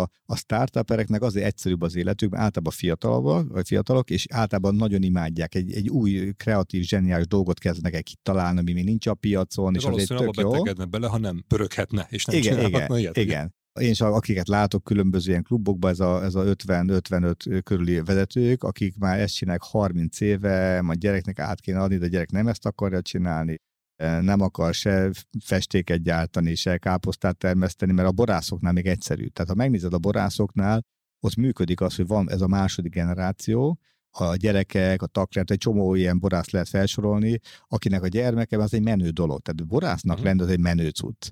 De mondjuk jobb, egy festék, mint a festék, festéket festék. gyártani, az mint, hogyha én nem akarom elnézni a festékgyártóktól, de egy, egy fiatalnak az, hogy akkor apám is festéket gyárt, vagy műanyagot fröccsöntött, az már nem annyira szexi történet. És innen kezd beakadni a dolog, hogy valakinek át kéne adni, amúgy se tudja, hogy hogy kéne átadni, meg még nem tudta elengedni, de már, már bele van fáradva, nem meri átadni egy külsősnek, aki, akiben nem bízik. Tehát mégis a családba bízna, de az a családba a gyerek nem akarja, vagy ha akarja, akkor meg nem alkalmas rá. Kompetencia hiány van. Kompetencia, így van. És nagyon ritka az, ahol azt látod, hogy nagyon profi munkaátadás van apáról, vagy anyáról, fiúra, lányra, ehhez elég szexi szakma kell, hogy tényleg imádják, és én most nem is tudom, borászon kívül nem, nem is tudom még egy, biztos meg van a, ilyen, de nagyon másik, kevés. Amit én láttam, hogy nincsenek leírva a folyamatok, nincsenek kialakított rendszerek, hogy mit kell csinálni, hanem ugye minden a fejben van, és ezt nagyon nehéz átadni. És a kérdés, hogy fejben jó van-e, vagy csak szerencséje volt, mert azért, igen. Ugye erről uh, kezdtünk el beszélgetni, hogy a, én az én tapasztalatom ugye a termesztőknél, meg a ilyen ká ká véknál, hogy volt egy aranykor, amikor akkor is tudott jó pénzeket csinálni, elég bátor volt, és belevágott, és tud, volt egy tudása, nyilván valamit, valamit tudott, hogy hogy tud, hogy szakmai értett valamihez, valami növényt, ugye? És, és iszonyatos rendszerhiányokkal együtt is jó pénzeket tudtak csinálni. És ezeknek az embereknek megérteni, hogy miért kell neki rendszert építeni, mikor eddig és minden évben vett egy új bé em vét a gyereknek, meg megépített egy házat egy tíz hektár káposztából, ezt elég nehéz meggyőzni, hogy én odajövök a nem tudom, a Skodámmal, vagy akármivel is én elmondom neki, vagy egy Lean tanácsadó, hogy hogy lehetne folyamatfejlesztést csinálni, öcsé, ilyen autód van, te mondod nekem. És még a szavakat és, se értik. Igen. És még a szavakat se érti, és akkor eláll a dolog, és pont ez a, a saját maguk az akadálya annak, hogy a cég tovább tudjon fejlődni, és itt van, lenne egy lehetőség, hogy a gyerek, aki egyetemen tanult, vagy valahol elment, és, és egy más gondolkodás behoz. Na, de ilyenből én nagyon keveset látok. Van, van, van, de ritka. Hát ez egy, és, és te elég sok ilyen típusú céget látsz. És én ezért, csinál, ezért szeretem nagyon a mentorprogramokat. Tehát én például vagyok, nem tudom, vagy három különböző ilyen vezetői klubban mentor, mentorálás miatt, mert én azt látom, hogy a meg egyetemekre járok cé e u-ra előadást tartani, és én ezt szeretem legjobban a mostani munkámban, azt el kell mondjam, hogy, a, hogy ez a tudás átadás. Tehát én ötvenhét évesen szerintem ez az én dolgom, hogy elhitessen velük, hogy dolgozni egy tök jó dolog, csak jó kell választani. Na jó, de ezt csak azért teheted meg, mert neked van egy jól működő céged, a jól működő folyamatokkal, rendszerekkel, ami anélkül is működik, hogy te operatívot lennél minden nap a gyártósornál, meg a csomagolónál, meg a nem tudom én hol. Ugye azért ezt tegyük hozzá, ez csak igen, akkor működik, van. Hogy akkor tudod azt csinálni, amit szeretsz, ha megteremtetted ennek a alapjét, meg a lehetőséget. És ezúton, ezúton is tudod, köszönöm mindig, de tényleg a menedzsment kollégáknak, hogy, hogy, hogy ezt megtehetem, mert ebben szárnyok, szerintem nagyon fontos dolgot végzek, és ez, az ő munkájuk is kell. És ez egy nagyon izgalmas kérdés ott, hogy mennyire tud... Én, én tényleg el tudtam engedni ezt az operatív részét, ez kellett. Amikor te kezdtél, akkor már megvolt ez a kialakított menedzsment gárda, vagy azt te építetted ki? Nagyjából fele volt meg a mostaninak akkor. De, de, visz... igen, nagy, de, de nagy, igen, tehát hogy jöttek hozzá új emberek, volt egy természetes cserélődés, de nem gyakran. Tehát a menedzsben most is vannak többen, akik tizenöt-tizennyolc-húsz éve dolgoznak a cégnél. Tehát, hogy a, a és volt egy, ilyen, volt egy LinkedIn poszton például erről, hogy, a, hogy nagyon kicsi a fluktuáció, és valami rám írt, hogy hát Gazsi úr, ez azt jelenti, hogy önök nem képeznek eléggé piacképes embereket. És akkor azon gondolkoztam, hogy de végig igaza van, tehát nem haragszom a kérdésre, nem, erre nem gondoltam. Én azt látom, hogy jó kezeljük ezeket az embereket, és tudtak lépni. Tehát például a termelési vezetőnk, hogyha nem kezdtük volna línezni, akkor tíz év termésvetés után az András szerintem már rég elment volna. És ez egy olyan löketet... Abba a... kiégett volna, amit nálad csinál. Igen, ugyanazt csinál, ugyanaz csinálta, és, és hogy én, én hoztam be ezt az egész lint, hogy kezdjünk el ezzel dolgozni, szaktanácsadókkal, és egy teljesen új szemléletmódot, és ez, ez rengeteget dobott, a, sokkal okosabban csinálja, a rendszereket behoztuk, stb. Tehát, hogy a, én hiszek abban, hogy nem kell ahhoz céget váltani, hogy új, meg tudjál újulni, cégen belül is vannak lehetőségek, sőt, még pozíción belül is, tehát, hogy még természetesből se kell átmenni beszerző vagy minőségesnek, hanem azt a munkát is lehet iszonyatosan érdekessé tenni az új tudással, de ezt meg kell tenni. De ez egy tök jó példa, amit most mondtál, hogy termelés vezető, azt gondolom az elejétől fogva volt, mert hát termeltetek. Igen, én őt kaptam már. És azt értem, megkaptad, igen. Készen. Igen. És, és mondhattad volna azt, hogy hát figyelj, ez a know-how, kaptok valami licenszt, vagy valami tudást külföldről, és akkor így kell csinálni. Pont. És ehelyett, ha jól értem, akkor bekerült új módszertan, képezted az embert, ezáltal a folyamat is javult. Ez például hogy jött be? Mert, mert azt mondanám, hogy van egy nemzetközi cég, bevált módszertannal, ide jön valami kívülre egy új figura, aki majd itt majd megreformálja az egészet, és akkor ezt hagyták például a tulajdonosok. Igen, akkor ugye még két, ma, két magántulajdonos volt. És hogy akik a... mondtak, hogy ott voltak a gyártósor mellett, és megnézték, hogy hogy működik a termelés. Abszolút. És, és akkor, na, és ez volt végül is, hogy a, egy fejvadás jött egyébként, kerestem valakit egy pozícióra, és akkor ő üzembe körment, és ő mondta, hogy egész ilyen, ilyen kaizenesen dolgozunk, és akkor mondta, mi az, hogy kaizen, nem is hallottam. És akkor így indult az egész történet, hogy elkezdtem érdeklődni ránta, és akkor hívtunk egy tanácsadót, aki körbe ment, ott ezzel kérdés feltett. Én azt hittem, hogy úgy dolgozunk, mint egy ilyen svájci óra. Ez, ez, ez, ez ilyen saját magunk fényezés, ez mindig jó dolog. Hát mi a svájci cég, svájci óra, úgy működünk, minden tuti. és amikor bejött ez a Balázs nev, illetve a Kaizen Intézet volt akkor, és egy csomó olyan dolgot föltett, olyan kérdés, ami, amire mi nem is gondoltunk, hogy miért nem á bé cé sorban van mondjuk a falon a gyártási terméksor.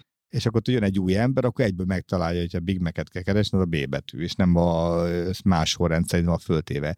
Miért egyforma magasság az asztalok? Itt mindenki egyforma magas? Nem, nem. Miért? Hát mert az összes asztal egyforma, nem lehet állítani őket. Hogy rengeteg olyan volt, hogy négy vagy öt órát eltűnt az üzembe, a kérdések egy részre nem tudtam válaszolni, másrészt meg ráébresztett arra, hogy itt az rengeteg fejleszteni valónk van, pedig nagyon büszkén hoztam, hogy itt nem nagyon fog találni semmit, mert itt tiktak megy, mint az óra. Na de ez is egy fontos megállapítás, amit mondtál, hogy vezetőként úgy jöttél, de hát ez minden szuper, és nem azt mondtad, hogy akkor elzavartad őket, hogy hagyjál már, mert ugye, mint ugye a termelő példáján, aki elzavart téged, hogy nem hajlandó nyitottságra, mert ő megtermelte magának a házat, bé em vét, akármit, te nyitott voltál erre, és nincsen vezetői elakadásod, hanem meghallgattad az újat, és ez hozzátett, hogy hatékonyabb legyen a folyamatod. Tudod, ilyen volt, hogy bement a raktár, na játsszuk el azt, hogy én vagyok a raktáros, és akkor a raktár, a jó rendszer, ahol van egy jó rendszer, hogy egy raktáros nem rá egy-két órán belül föltalálja magát. És akkor mondja, na most mit gyártunk? Hát Big Mac, hát mi az a Big Mac? Hát az a McDonald's-nak egy ilyen szeletelt salátája, oké. Okay. Akkor milyen nyersanyag kell hozzá? Jégsaláta. Bementünk a raktárba, jégsaláta, de németül volt rajta, vagy iceberg szalad. És akkor, ja, azt neked németül is kell tanulni, tudnom, azt nem mondták. Ő, azt nem, de tényleg honnan tudjam, hogy az iceberg az a jégsaláta? Hát az igaz. És akkor így mentünk percről percre, tette fel a kérdéseket, és egy jobban kezdtem összemenni, tudod, hogy hú, akkor az itt azért sok minden újra tervezni valónk van. De meggyőzött, hogy nekünk el kell indulni ez az úton.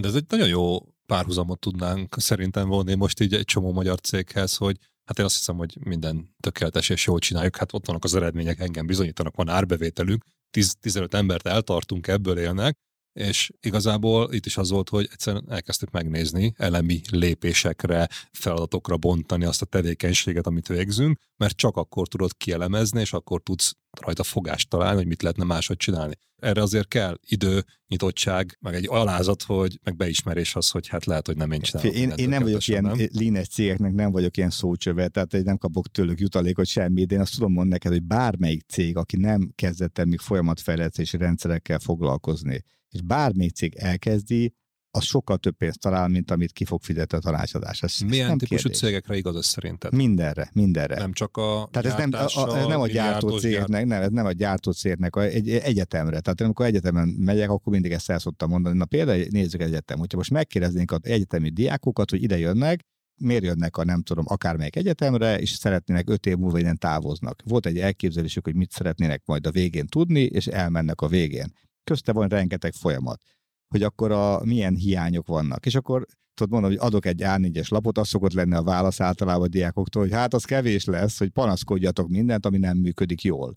És akkor tudod, elmész az egyetemre, a portás nem tudja, hol a, nem tud az előadó, hol a kulcs, nem működik a projektor. Föl kéne hívni össze, hogy nem működik a gépen össze, ahol nem működik. Hívjuk a karban, nem veszi fel a telefont. Hú, ki tudja ezt, várj, az i té is kéne hívni. Na kb. Ez megy, akkor el akarok menni vé cére, a vé cé zárva, hol a kulcs. Akkor le kell mennem a portára, fölvenni a kulcsot, de hova adjam vissza. Egy, nincs rendszer egy csomó helyzetben. Tehát egy, ez, ez bármelyik, akár ebben a stúdióban, ha most én lean-es szemmel elkezdenék körülnézni, biztos találnék ezer dolgot, vagy egy szakértő ide jönne, hogy ez miért így van, miért ott van, miért kell körbejárni, miért nem van közelebb, a nem. Szóval egy, egy csomó ilyen kérdés.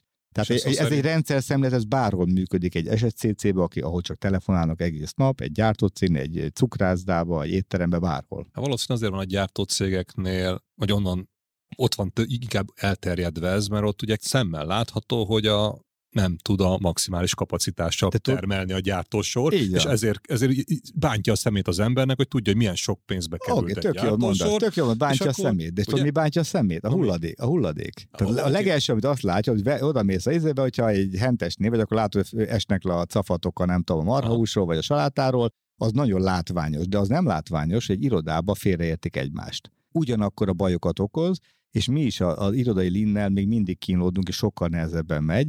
Tehát ott egy csomó ilyen kreatív embernek levagdosni a szárnyat, hogy már pedig neked a rendszerben ki kell tölteni, meg át kell adni, az sokkal nehezebb, mert ezt nem így szoktuk, nem úgy szoktuk. Egy fizikai dolgozónak meg azt mondod, hogy figyelj, Józsi, akkor innentől a láda nem jobb oldalon lesz, hanem bal oldalt, és nem ilyen zacskót teszünk be, nem amolyan szagy, nem tudom, műanyag fóliát teszünk bele, ezt ő megérti, és meg igen, főnök, aztán megcsinálja.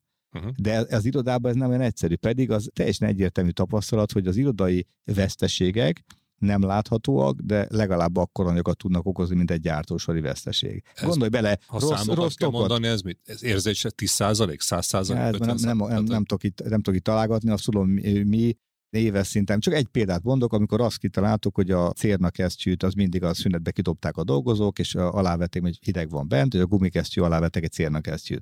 És ez volt tíz év, amikor elkezdtük lépni, vagy tizenegy éve, amikor az első ilyen volt, hogy a takarítónő bedobta, hogy miért dobják ki a dolgozók a cérnakat, miért nem gyűjtjük össze, mert a ruhákat mosatjuk, a cérnakesztyűt meg nem.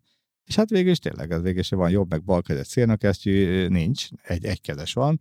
Akkor mi van, hogyha kirakunk egy ládát, adat kell dobni, berakják egy nagy zsákba, elviszik, kimossák, visszahozzák, és utána takarítónők szétosztják megint. Na, abban az évben volt három és vagy három és fél millió forint különbség a mosatás meg a új kesztyű ára között.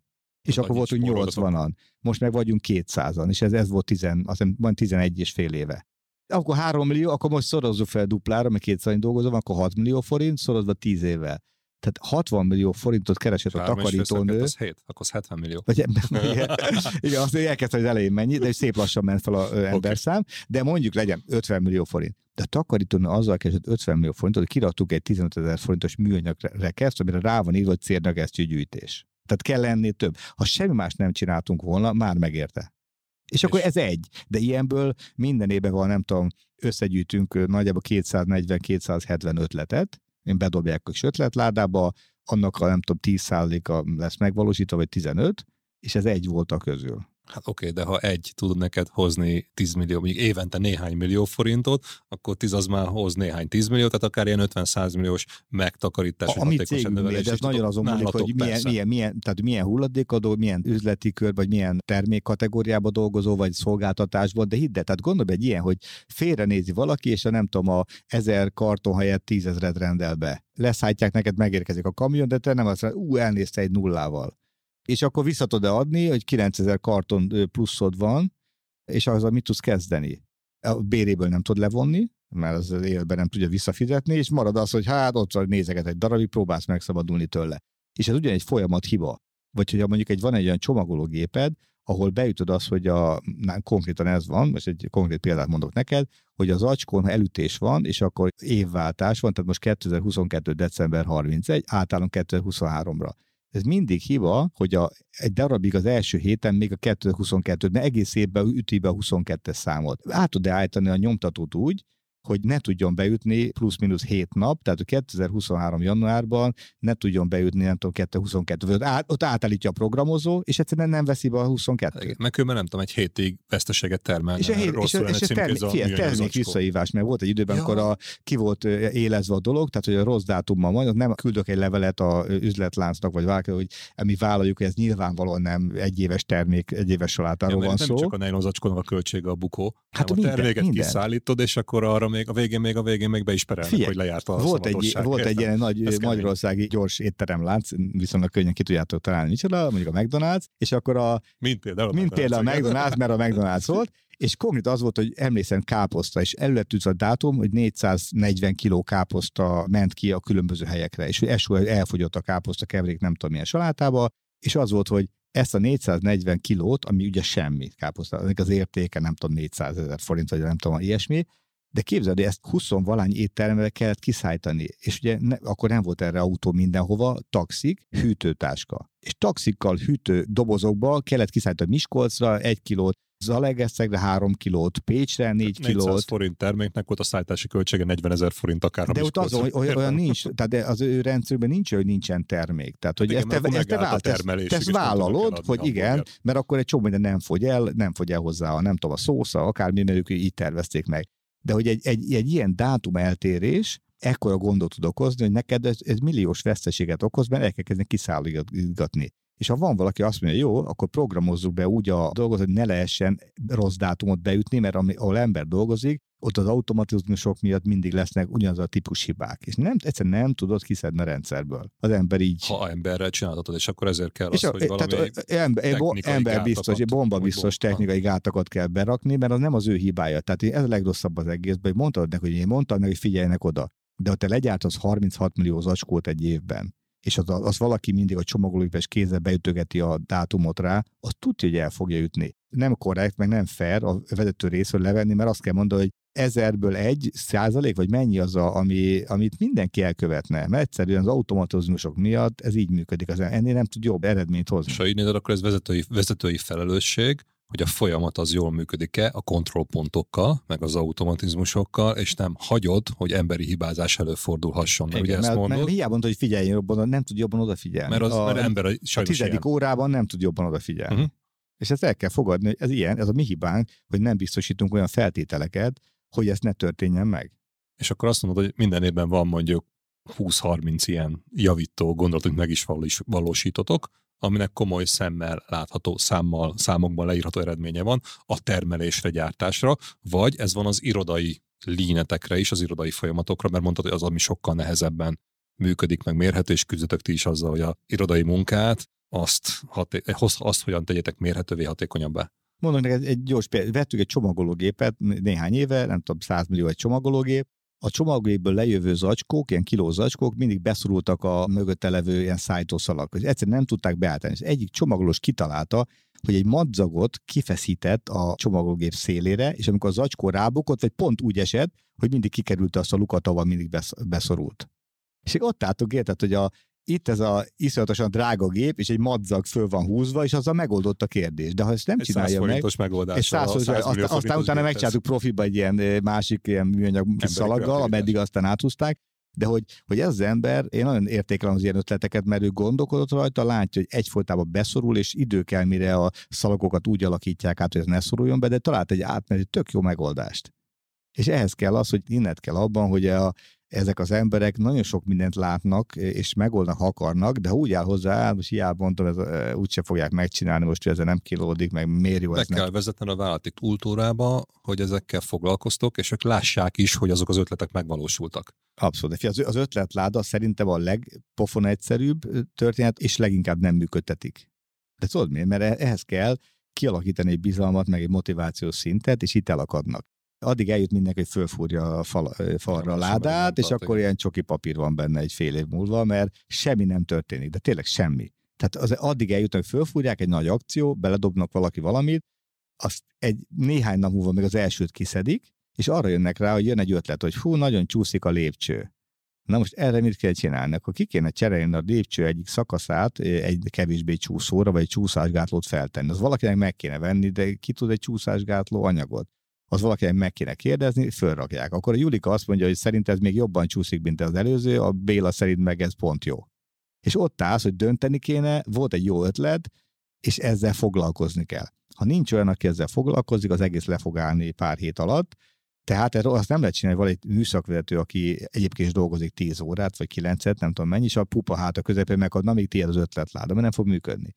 Egy kétszáz fős cégnél egy embernek a munkának a negyven százaléka, egy csomagológép vezetőnek a negyven százaléka ötletláda kezelés. Tehát ő két napot, vagy nem tudom, két és fél napot nem csomagol, hanem ötletládázik. De ez be van építve akkor, ha jól értem, a munkaköri leírásába? Igen, igen, vagy? Tehát ő, most, már, most még alakítunk rajta, de hogy még jobban szedjük ki a rendszerből, de azért ez fájdalmas dolog, hogy van egy ember, aki a legjobb csomagolós, érted? Tehát ez nem véletlenül csomagológép kezelő, mindent ismer, és kiszedni a termelésből, hogy ötletládázzon. Oké, okay, de ez egy befektetés, ha jól értem, mert ő két napig nem dolgozik. Csak ez egy hosszú távú megter- Viszont megter- ötletel, és olyan dolgokkal jön vissza neked, ami utána lehet, hogy a egy évnyi, két napnyi ötletelését egy hét alatt visszatermelj. Jó, csak neked. Amikor tudod, mi, miért, miért nem szokott ez működni, mert mindenütt tűzoltás van. És amikor Aha. tűz van, akkor mész a poroltóért.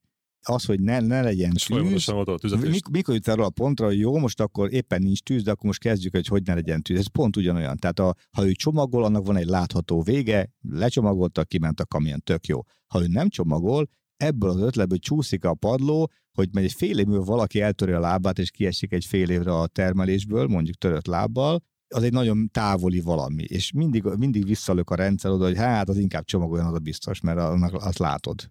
Az, hogy az ötletelésből mikor lesz egy újabb ilyen takarít, egy ilyen cérnakesztyű sztori, ahol keresel x milliót, és túl hamar föladják, mert nincs meg a hit bennük. Bennem megvan a hit, mert én látom, hogy időnként beakad, az olyan, mint hogy nem, nem lottózom, de aki lottózik, időnként beakad valami, de ez nem lottó, ebbe biztos lehetsz, hogy a száz ötletből tíz-tizenöt lesz, és mindig lesz egy-kettő ütős, ami, amin egy nagyot kaszálsz.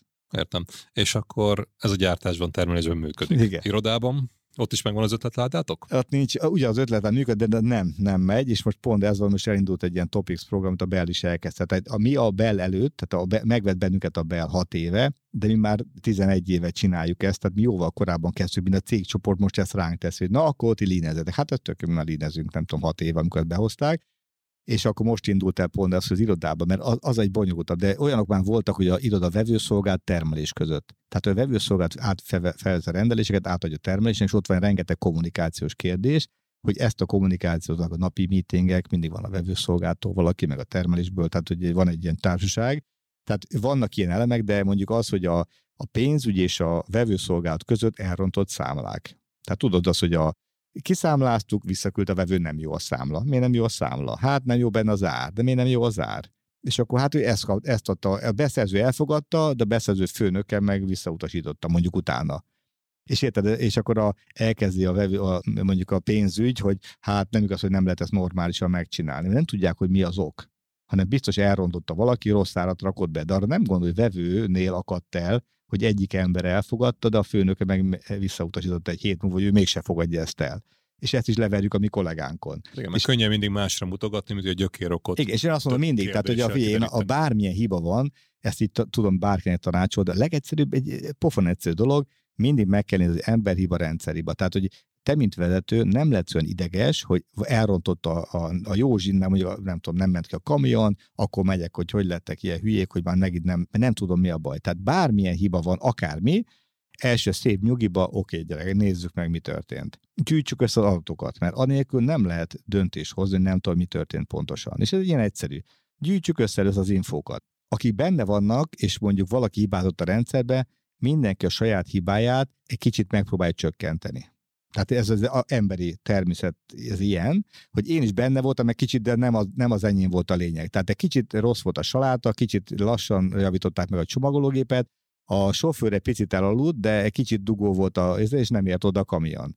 És hogyha ez mindenki gyerm, hogy meghallgatod, tehát képben semmit nem kell csinálni, mert ez egy igazából senki, igen, nem senki, bázott, senki de, de másnap megint nem, nem ért ki a kamion. Tehát valaki a saját részét alul hangsúlyozta, és ő volt inkább a ludas, minden, többen voltak kicsit ludasok, de volt egy nagy ludas a rendszerben, de nagy, ez soha nem derül ki.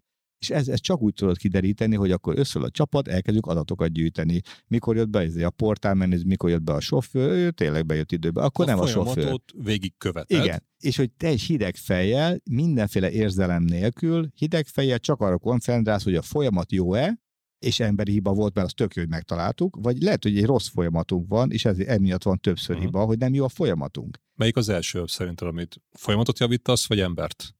Vagy a a, a, leg, a leg, legnehezebb azt elérni, hogy az ember őszintén elbevállalja, hogy hibázott. Ez a legnehezebb. Tehát onnan már egyszerű, már tudod, hogy ő elmondja, hogy hát igen, figyelj, rossz rubrikába írtam be, elnéztem egyel az oszlopot, amit tudom, akkor lehet azt mondani, jó, akkor nagyítsuk ki nagyobbra, kapjon egy szemüveget, tudjuk-e lehájdolni azokat a sorokat, nem tudom, tehát akkor, akkor egy technikai kérdésé válik a dolog, de ameddig ezt ő nem ismeri el, addig nem derül ki, és nagyon nehezen derül ki ez a az elrontott folyamatok döntő része, az mindig a végén ember. Tehát leesik a Boeing, az azért, mert tudod, a, egy csomó emberi mulasztások, fáradtságok, félreértések, idegességek sorozatának a végén ő nem nézte meg, azt a kapcsolat nem kapcsolta föl, a másik az nem, nem a checklistát úgy pipálta, hogy nem nézte meg, és akkor egyszer csak leesik a repülőgép. És ez ugyanolyan egy cég életében, hogy a legnehezebb az, hogy igenis bevállalják azt, hogy ők elrontották. Van olyan, hogy nem lát rá, van olyan, hogy rálát, de az önigazolás miatt elkezdi csökkenteni a saját felelősségét, hogy hát azért, azért értem, hogy kicsit benéztem, de az nem akkora hiba. Hát de. Hmm. Igen, előbb itt említetted azt, hogy volt egy felvásárlása, megvett titeket egy, egy másik cég. Ez hogy érintette a működéseteket? Ennek volt, most mondtad, hogy linezetek, igen. És mondtátok, hogy ti már lineztek, tehát hogy oké, okay, ők hoztak újat, jót, rosszat, változást. Ami a, e, ilyen két lényeges dolog jut eszembe, kétezer-tizenhatban volt, amikor Bell, tehát mi úgy veszettük el a piacunk negyven százalékát, hogy nem, vesz, nem a konkurencia vitte, hanem a saját cégünk megvásárolt bennünket, és utána épített egy üzemet Linzben. Egy osztrák, és az osztrák piacot elvették tőlünk, mert az osztrák gyárból gyár, látják el az osztrák piacot. Korábban mi vittük az osztrák McDonald's-ot, és az osztrák spárt is. Ez a döntés, hogy na, azért innen ki fog esni a forgalmunknak, nem tudom, negyven százaléka, ott azért bennem volt ilyen idegesség, és ezt, azt, ezt elmesélem neked, mert emlékszem, hogy ilyen március, nem tudom, huszonvaladika környéken volt, amikor bejelentettük, hogy na, akkor innen ki fog esni ez a forgalom rész, és én ott készültem arra, hogy akkor mindenkit megjutatok, hogy nyugodjatok meg, majd behozzuk a magyar retailből, lesz, vannak, vannak ötleteink, hogy oldjuk meg, stb. És volt egy dolgozói tájékoztató, ott volt nem tudom, száz ember, és én előtte beszéltem egyik hölgyel, aki sokat van a dolgozók, akkor még nem volt há er es, de én sokat van a dolgozók között. És ott készültem a nagy speechre, mint azért az a Shackleton a hajón, hogy akkor mindenki nyugodja meg, majd meglátjuk eljön az idő, és addigra miket fogunk csinálni, és megkérdeztem, hogy figyelj, mi, igazából mi érdekli legjobban a dolgozókat, hogy azt mindenképpen említsem, hogy melyik része ennek a felvásárlásnak. És azt, azt mondta a hölgy, hogy hát, hogy tavaly kaptak húsvéti sonkát, és hogy idén is lesz a sonka. És ott álltam, hogy erre nem készültem. Hogy erre nem készültem. És akkor a, azzal kezdtem, hogy figyeljetek, tudom, hogy foglalkoztat, kaptak sonkát, sőt, még adunk mellé tíz tojást is. És hogy a, akkor kicsit így átcsapódott bennem, hogy hogy ez nem, és nem arról szól ez, hogy ők buták. Nem arról szól, hogy őket nem érdekli a cég sorsa, hanem arról, hogy ezzel nem tudnak mit kezdeni. Ez nem az ő dolguk. Ez a vezetőség dolga, tehát ők, ők ezzel semmit nem tudnak hozzátenni. A saját realitásokban ez... mozognak, a sonka az egy fontos szereplő. Igen, és még, és még... Azt, hogy a cégnek ki a tulajdonosa, és ott mi lesz arra, meg úgy, úgy érző, igen, semmi nincs ráhatása. Tehát az ő világában egy tök jó, hogy nagyon fontos kérdés volt, és egyébként utána beszéltem egy pszichológussal, érdekes volt, mert ez még egy ilyen terápiába is behoztam ezt a dolgot, hogy mit rontottam innen, hogy ez nekem nem jutott eszembe. És azt mondja, hogy ez úgy tűnik, hogy ez sonka, de ez, ez tulajdonképpen egy alapdologról szól, hogy, hogy lesz ennivaló. Tehát lesz-e munkánk, lesz ennivaló. Ha egy kicsit átvittebb értelemben nézed ezt a sonka kérdés, akkor nem arról szólt, hogy kapnak egy darab sonkát, hanem hogy ez vagy leképezte azt a ijegységet, hogy mi lesz ebből, lesz-e itt még melóm, és lesz-e, lesz-e fizetésem, amiből tudok majd sonkát venni. Megszorítás lesz, hogy elvesznek. Igen, hogy elvesznek, és akkor hirtelen ez, ez így több... lecsapódott sonkaként. Te még többet is adtál. És, és többet, többet adtam. És hogy ez nagyon fontos volt szerintem, hogy a, ez a bizalom. Tehát a dolgozók megbíztak abban, ezt meg kell, ők nem idegeskednek ezen, alapvetően meg kezelni fogjuk a helyzetet, de ezünk nem tudnak mit hozzátenni. És ez nagyon könnyen le lehet rosszul fordítani egy ilyen dolgot. Na, a dolgozókat nem érdekli, csak a saját sonkáikra gondolnak, és az, hogy a cég tönkre megy, vagy nem, de ez nem erről van szó. De érted, nagyon sokféle olvasata lehet ennek egy vezető mm. szemében, és szerintem fontos, hogy jót, jót olvassák ezekből a jelekből. Hát itt a te dolgod, hogy mondtad, vezetni, azért, vezet, azért vagy vezető, hogy vezesd az embereket, és motiváld, vagy fenntartsd ezt a motivációt bennük, és hogy ne szétessen az egész szervezet, hanem működjön. És ezt most jól megugrottad ezt a feladatot, mert megkérdezted egy belső információt, igen, begyűjtetted a kollégát, hogy nekik mire van szükség, hogy mi, mi kell neki. És ez is egy és ilyen, a, igen, az is egy olyan tapasztalat, hogy vezetőként, én, ugye, most ilyen chatbotunk van, tehát mindenkinek okos, okos telefonján van egy ilyen Viber alkalmazás, és azon minden nap kapnak híreket, mi van velük, tehát mindenki. És volt egy, most két dolog eszembe jut. Korábban az volt a dolgozói tájékoztató, és akkor én elmondtam ott mindent, két havonta volt egy egyórás tájékoztató, utána kitettem a falra, tehát én előtte kinyomtattam magamnak, és utána egyből kitettem a falra, hogy bárki el tudja olvasni, megnyugodtam, hogy akkor minden rendben van.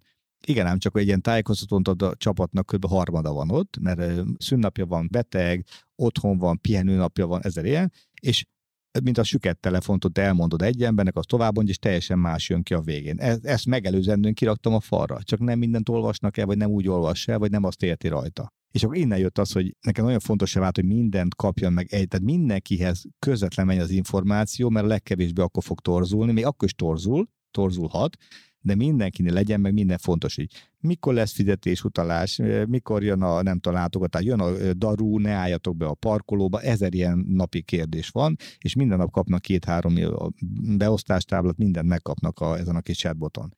És egyszerre valaki kérdezte, hogy kitől vettük ezt a chatbotot, hogy csináltuk, és én elmondtam mindent, és mondta, hogy de figyelj, értem, most megveszem ezt a rendszert. Most elmondok mindent, nem tudom, két-három hónap alatt, akkor mire fogom használni? És ott álltam ezzel, vagy ültem ezzel az emberrel szembe, akinek egy építőipari cége volt, nem tudom, négyszáz alkalmazottal, és ez komolyan kérdezte, hogyha ezt ő mindent elmond, és utána mire, minek kell ez a rendszer neki? Hogy ez neki megfordult a fejében, hogy nem minden nap van ezer dolog, és nekem az a bajom, hogy ne túl sokat kommunikáljunk a dolgozók felé, nem mindent rakjunk be, mert elfárasztjuk őket a sok infóval, hanem ne legyen több, mint kettő-három napi hírnél több. És érted, hogy ha valaki vezetőként ez eszébe jut, hogy nem lesz semmi mondani valóm. Másra gondolkoznak. És egy jó kérdés, hogy ő cég az hol van, ahhoz képest, amit, amit hol lehetne. Csinálsz, meg hol, és ugye, hát, hol lehetne, igen. Igen, mert hogy hol van, és erről, amit beszéltünk korábban, hogy bénán is lehet, vagy rossz rendszerekkel is lehet, vannak dolgok, ahol lehet pénzt csinálni, és az nem veszik észre, hogy tízszerennyi pénze lehetne, meg maradhatna, ha ez jobban csinálná, uh-huh. és ez nem vesz. Tehát azt észrevesz, hogyha egy hirtelen mínuszos lesz a cég, de hogy mennyivel lehetne pluszosabb, az nem derül ki neki. Tipikus, hogy az ember a veszteségtől jobban fél, mint a jövőbeli hozadéktól vagy potenciáltól. És ugye a veszteséget azonnal érzed, az meg, hogy mit és nem igen. kaptam meg, az meg egy csak, hát lehet, hogy megkaptam volna. És tudod, azért, hogy ha nincs elég pénz, akkor mit dolgozik? Mindenkinek keményebben kell dolgozni. És visszatérünk az elejéhez, hogy az mit jelent. Na de azt mondd meg, hogy mondtad, igen. hogy negyven százaléka kiesett az árbevételeteknek a megvásárlás után. Ugye azt gondolnád, hogy lesz egy új külföldi tulajdonos, akkor az majd segít, meg szinergiák, meg egy csomó minden dolog jön. Innentől kezdve így elvitték a negyven százalékát az árbevételnek, az nem erre terveztek gondolni. És annyiból szerencsés vissza? Volt időszak, hogy akkor azért ott volt egy nagy üzletlánc, aki azóta már Magyarországon nagyon nagyjá vált, és akkor nem voltunk benne, de én azt, azt üzletláncot eléggé körbe bástyáztam, tehát ahol ő volt, ott hirdettem körülöttem, mert sokáig nem mondom a nevét, de egy német üzletlánc ki lehet találni, és nagyon sokáig én nagyon szerettem oda bekerülni. Tudtam, hogy ez egy nagyjá tud válni, máshol is nagy, és én például mindig kerestem, tehát úgy adtam be, most egy kis egyszerű trükk, úgy adtam be mondjuk újságokba hirdetés, hogy adjunk le hirdetést, ide-oda, tök jó, hogyha az a cégnek van valahol hirdetés, akkor mellé szeretném tenni az enyémet. És akkor valahogy az volt, hogy nyitogatták ki szerintem egy ideig az újságokat, és valahogy itt megint szembe jött az Eisbergban, megint itt ott vagyunk, nyilatkozik a ügyvezető, akkor ott van mellett egy Eisberg hirdetés, és valahogy egyszer csak megkerestek. Cég, nem? Mi? Hitték, és egyszer csak megkerestek. És most nem tudom, hogy soha nem fog kiderülni, emiatt vagy nem, de én ezt tudatosan próbáltam bekerülni oda, és addig-addig jeleztem, hogy mi vagyunk, mi vagyunk, mert egyszer csak megkérdeztek, hogy akkor nem akarunk-e beszállítani. És ez például sokat segített, mert ez egy nagy forgalmú cégé vált, és, és a piac is organikusan is nőtt. Tehát sokat, sok energiát tettünk abba, hogy mindenki egyen salátát, és mivel mi voltunk, most is vagyunk ilyen nyolcvan százalékos piacvezetők, ezért nagyon sok olyan helyre be tudtam úgy kerülni, nem mondtam azt, hogy Eisberg salátát egyen, hanem salátát egyen, ezzel segítem a teljes kategóriát, tehát segítem az ellenséget Edukáltad is, de mégis a extra növekedésnek a nagyobb hatása minket. És tudod, van egy tévéinterjú, azt nem fogják elmondani, akkor a, az Eisberg ügyvezető, vagy maximum kiírják, de nem beszéltek arról, hogy Eisberg saláta, vagy az ilyen fizetett hirdetés. De így rengeteg helyre be tudtam kerülni, azt mondtam, hogy egyen mindenki salátát, az egészséges. Ezt mindenki bemeri mondani, hogy salátát egyen, ez nem, nem tűnik reklámnak, de Sőt. közben, ha erős a piaci részedés, az inkább téged segít. Hát igen, és akkor szépen nem lassan nem? ez a piaci elkezdett így nőni, és azért évente voltam tíz, tizenöt, tizennyolc, húsz százalékos növekedésünk is sok területen, tehát szép lassan pár év alatt végül is visszajött a, a forgalom. Nem ezzel volt a kérdés, most van egy nehezebb helyzet, tehát most látjuk azt, hogy elkezdett azért csökkenni a nyolc-tíz százalék a tavalyi szint alatt legyen mondjuk október-novemberben, tehát egy kilóban elkezdett egy kicsit csökkenni. Nem vészes még a dolog, mert ahhoz képest, hogy mekkora a, a, szerintem a nehézség a, a háztartásoknál, a fűtés, a áram, sok minden miatt. Itt a huszonkettő év végi inflációs hatásokról beszélünk. negyven százalék élelmiszerinfláció van, és, és a költségek növekedés az meg brutális, tehát hogy azért most aggodalommal figyeljük egy kicsit az eseményeket, de ami nagyon fontos vezetőként, mert egyszer kérdeztük, hú, mi fog itt történni, figyelj, egy, egy dolog biztos, ebbe senki ne dögöljön bele. Tehát az, nem ez a felelősség, hogy a nincs a nem tudom melyik üzletlánc polcán saláta, tegyünk meg mindent, hogy legyen, de nem ez a felelősség, hanem mondjuk az, amikor egy, ott vagy egy kórházban, és ott a beteg rá van kötve a, nem tudom, a, mondjuk a Covid alatt volt egy konkrét ilyen dolog, és hogy a, leáll a, nem tudom, az áramszünet, és a, elindul a akkumulátorról, nem tudom, és egy kínai felirat van a, fel, a gépe, és akkor a, az orvosok, meg a nővérek ilyen Google fordítóval próbálják kideríteni, hogy mit ír a, a lélegeztetőgép. De és én akkor, amikor ilyen, ilyen sztorikat látok, meg hallok, akkor azt mondom, na, na ez a kemény. Tehát az nem, hogy most nem tudtunk szerezni madársalátát a nem tudom kinek, mert ez nem életfontosságú dolog. Ne csináljunk úgy, mintha ez életet mentenénk a salátával. Tök jó, hogy csináljunk meg mindent, és bízzanak bennünk a partnerek, hogy szállítunk, de azért ennek van egy normalitás határa. És szerintem ez fontos, hogy én ez így állok hozzá, hogy oké, okay, megtettük mindent meg, kiszedtük az összes hibát, amit lehetett, és lehetséges, hogy lesznek olyan időszak, amikor hozzáadott érték, nem akkor a fogyasztók ezt meg akarják fizetni, akkor nézzük meg kisebb zacskó, más kiszerelésekkel, más összetétellel, keressük ezeket a lehetőséget, és meglátjuk, hogy mi fog belőle kisülni. Ha jól értem, itt ugye arról beszélsz, hogy most egy olyan piaci változás lesz, jó eséllyel, hogy kevesebb lesz a kereslet a termékedre. Ugye eddig azt mondtad, hogy sok minden miatt edukáltátok a piacot, egészséges a saláta, megtaláltatok olyan vásárlót vagy piaci szereplőt, aki, akinél el tudtatok egy komoly forgalmat érni, tehát ezzel mentetek előre, és eddig ilyen kihívásaid voltak. Most viszont egy olyan kihívásod lesz hirtelen, hogy lehet, hogy másra fogják elkölteni a salátára szánt pénzt. És akkor ehhez viszont nem az van, hogy elkezdesz tüzet oltani, hanem próbálsz reagálni, mert ugye operatív szinten működik a céged, és neked van időd, energiád azon gondolkozni, hogy hogy tudtok ennek megfelelni ennek az új környezetnek.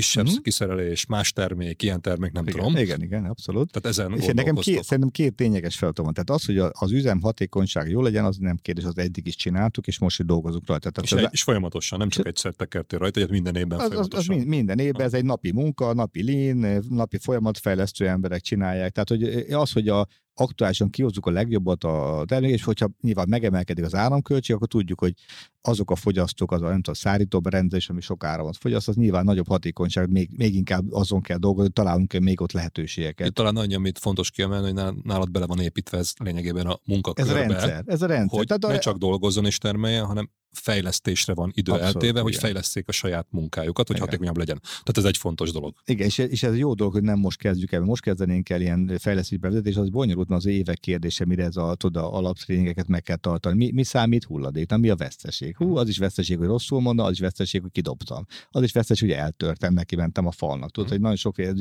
ez egészet meg kell tanítani az emberek, ezt nem tudják automatikusan. Tehát, hogy precízen fogalmazzon. Hogy amikor azt mondja, hogy fú, nem jó a saláta, mert lassan haladunk, mert nem tudom, az, az, mi az, hogy lassan? Uh-huh. Mi az, mi az, szóval az, mi az hogy nem jó? Szóval egyik a hatékonyságnövelés, és mi a okay. másik? A másik az én feladatom, a svájci vezetés felé ezt nagyon tisztán elmagyarázzam, hogy nem mi lettünk lustábbak, és meg se hűltünk. Tehát, hogy nem tudunk annyi pénzt csinálni, mint eddig, és lesz most lehet, hogy egy évben egy százalékos, nem tudom, nyereségünk, még annyi se biztos, nagyjából jövőre. Ez a terv, jó esetben, de hogy megpróbálunk pozitív nullát kihozni belőle, ez nem azért, mert mi ellustultunk, hanem ilyen a piaci környezet. Tényleg, amikor azt mondom neki, hogy ilyen negyven százalék élelmiszerinfláció, akkor visszakérdezi, tizennégy, nem, de negyven. negyven, nem áll.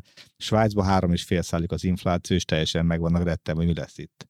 Nálunk meg ugye húsz százalékban negyven élelmiszer. Tehát szerintem az egyik fontos feladatom, hogy mindenkit itthon lenyugtassal, hogy figyeljetek, ez a cég azért beruházott, megvett bennünket hat évbe, beruházott nem több mint három milliárd forintot, tehát ez nem úgy van, hogy, hogy akkor most bezárják és eladják.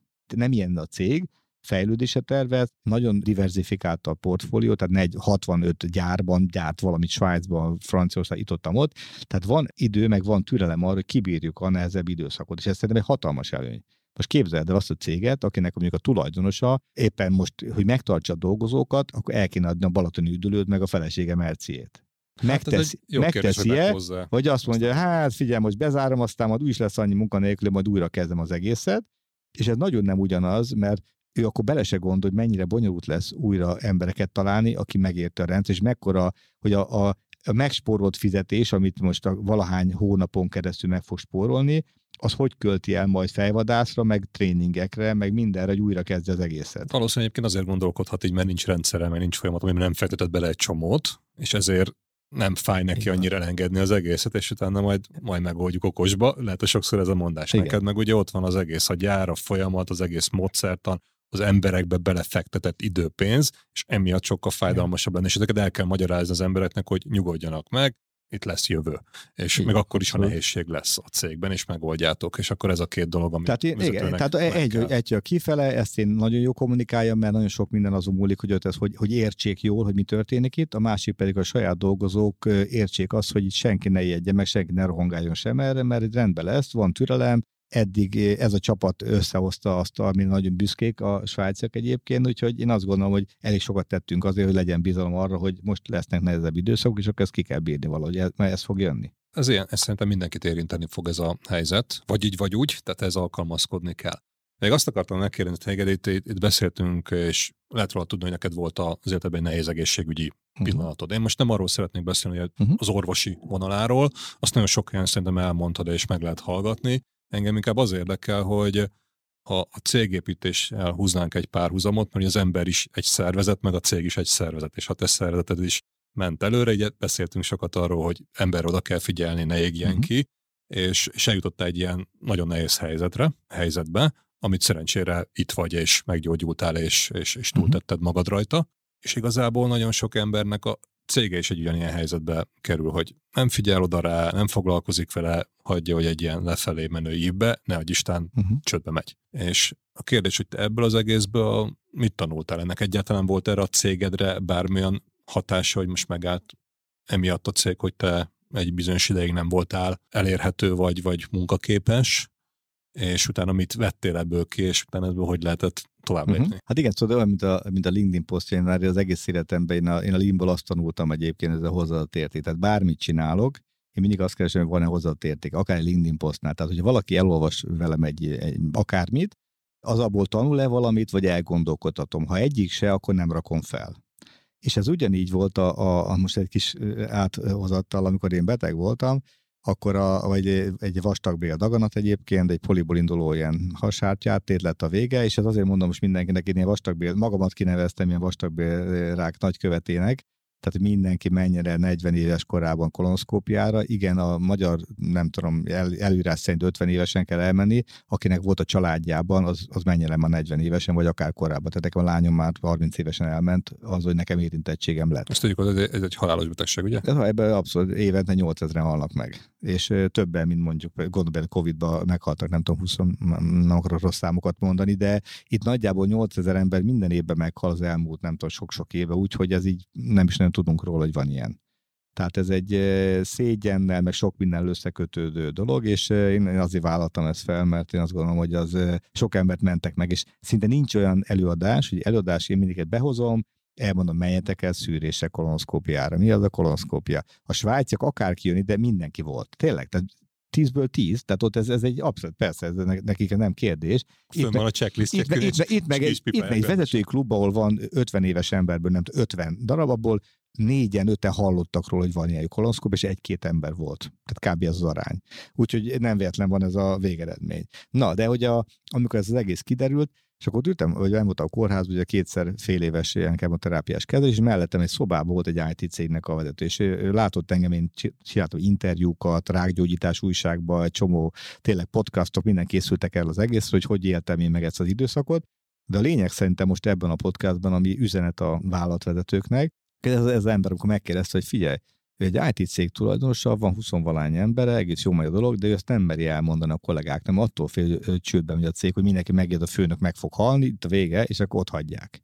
És mondom, értem, tök jó, hogy megkérdezted. Én azt tudom neked mondani, hogy nincs más egy, nincs más megoldás. Tehát, hogyha te eltűnsz két hetente három napra, meg a negyedik napon még egész nap hánysz, tehát nem tudsz bemenni nagyjából, meg kb. Ilyen, akkor ezt te mit fogsz mondani? Elkezdenek pletykálni, biztos a főnöknek úgy csaja van, érted el, biztos jár be a havákra, mit tudom én. Tehát egy csomó olyan felesleges pletyka indul el, amit megelőzhetsz most.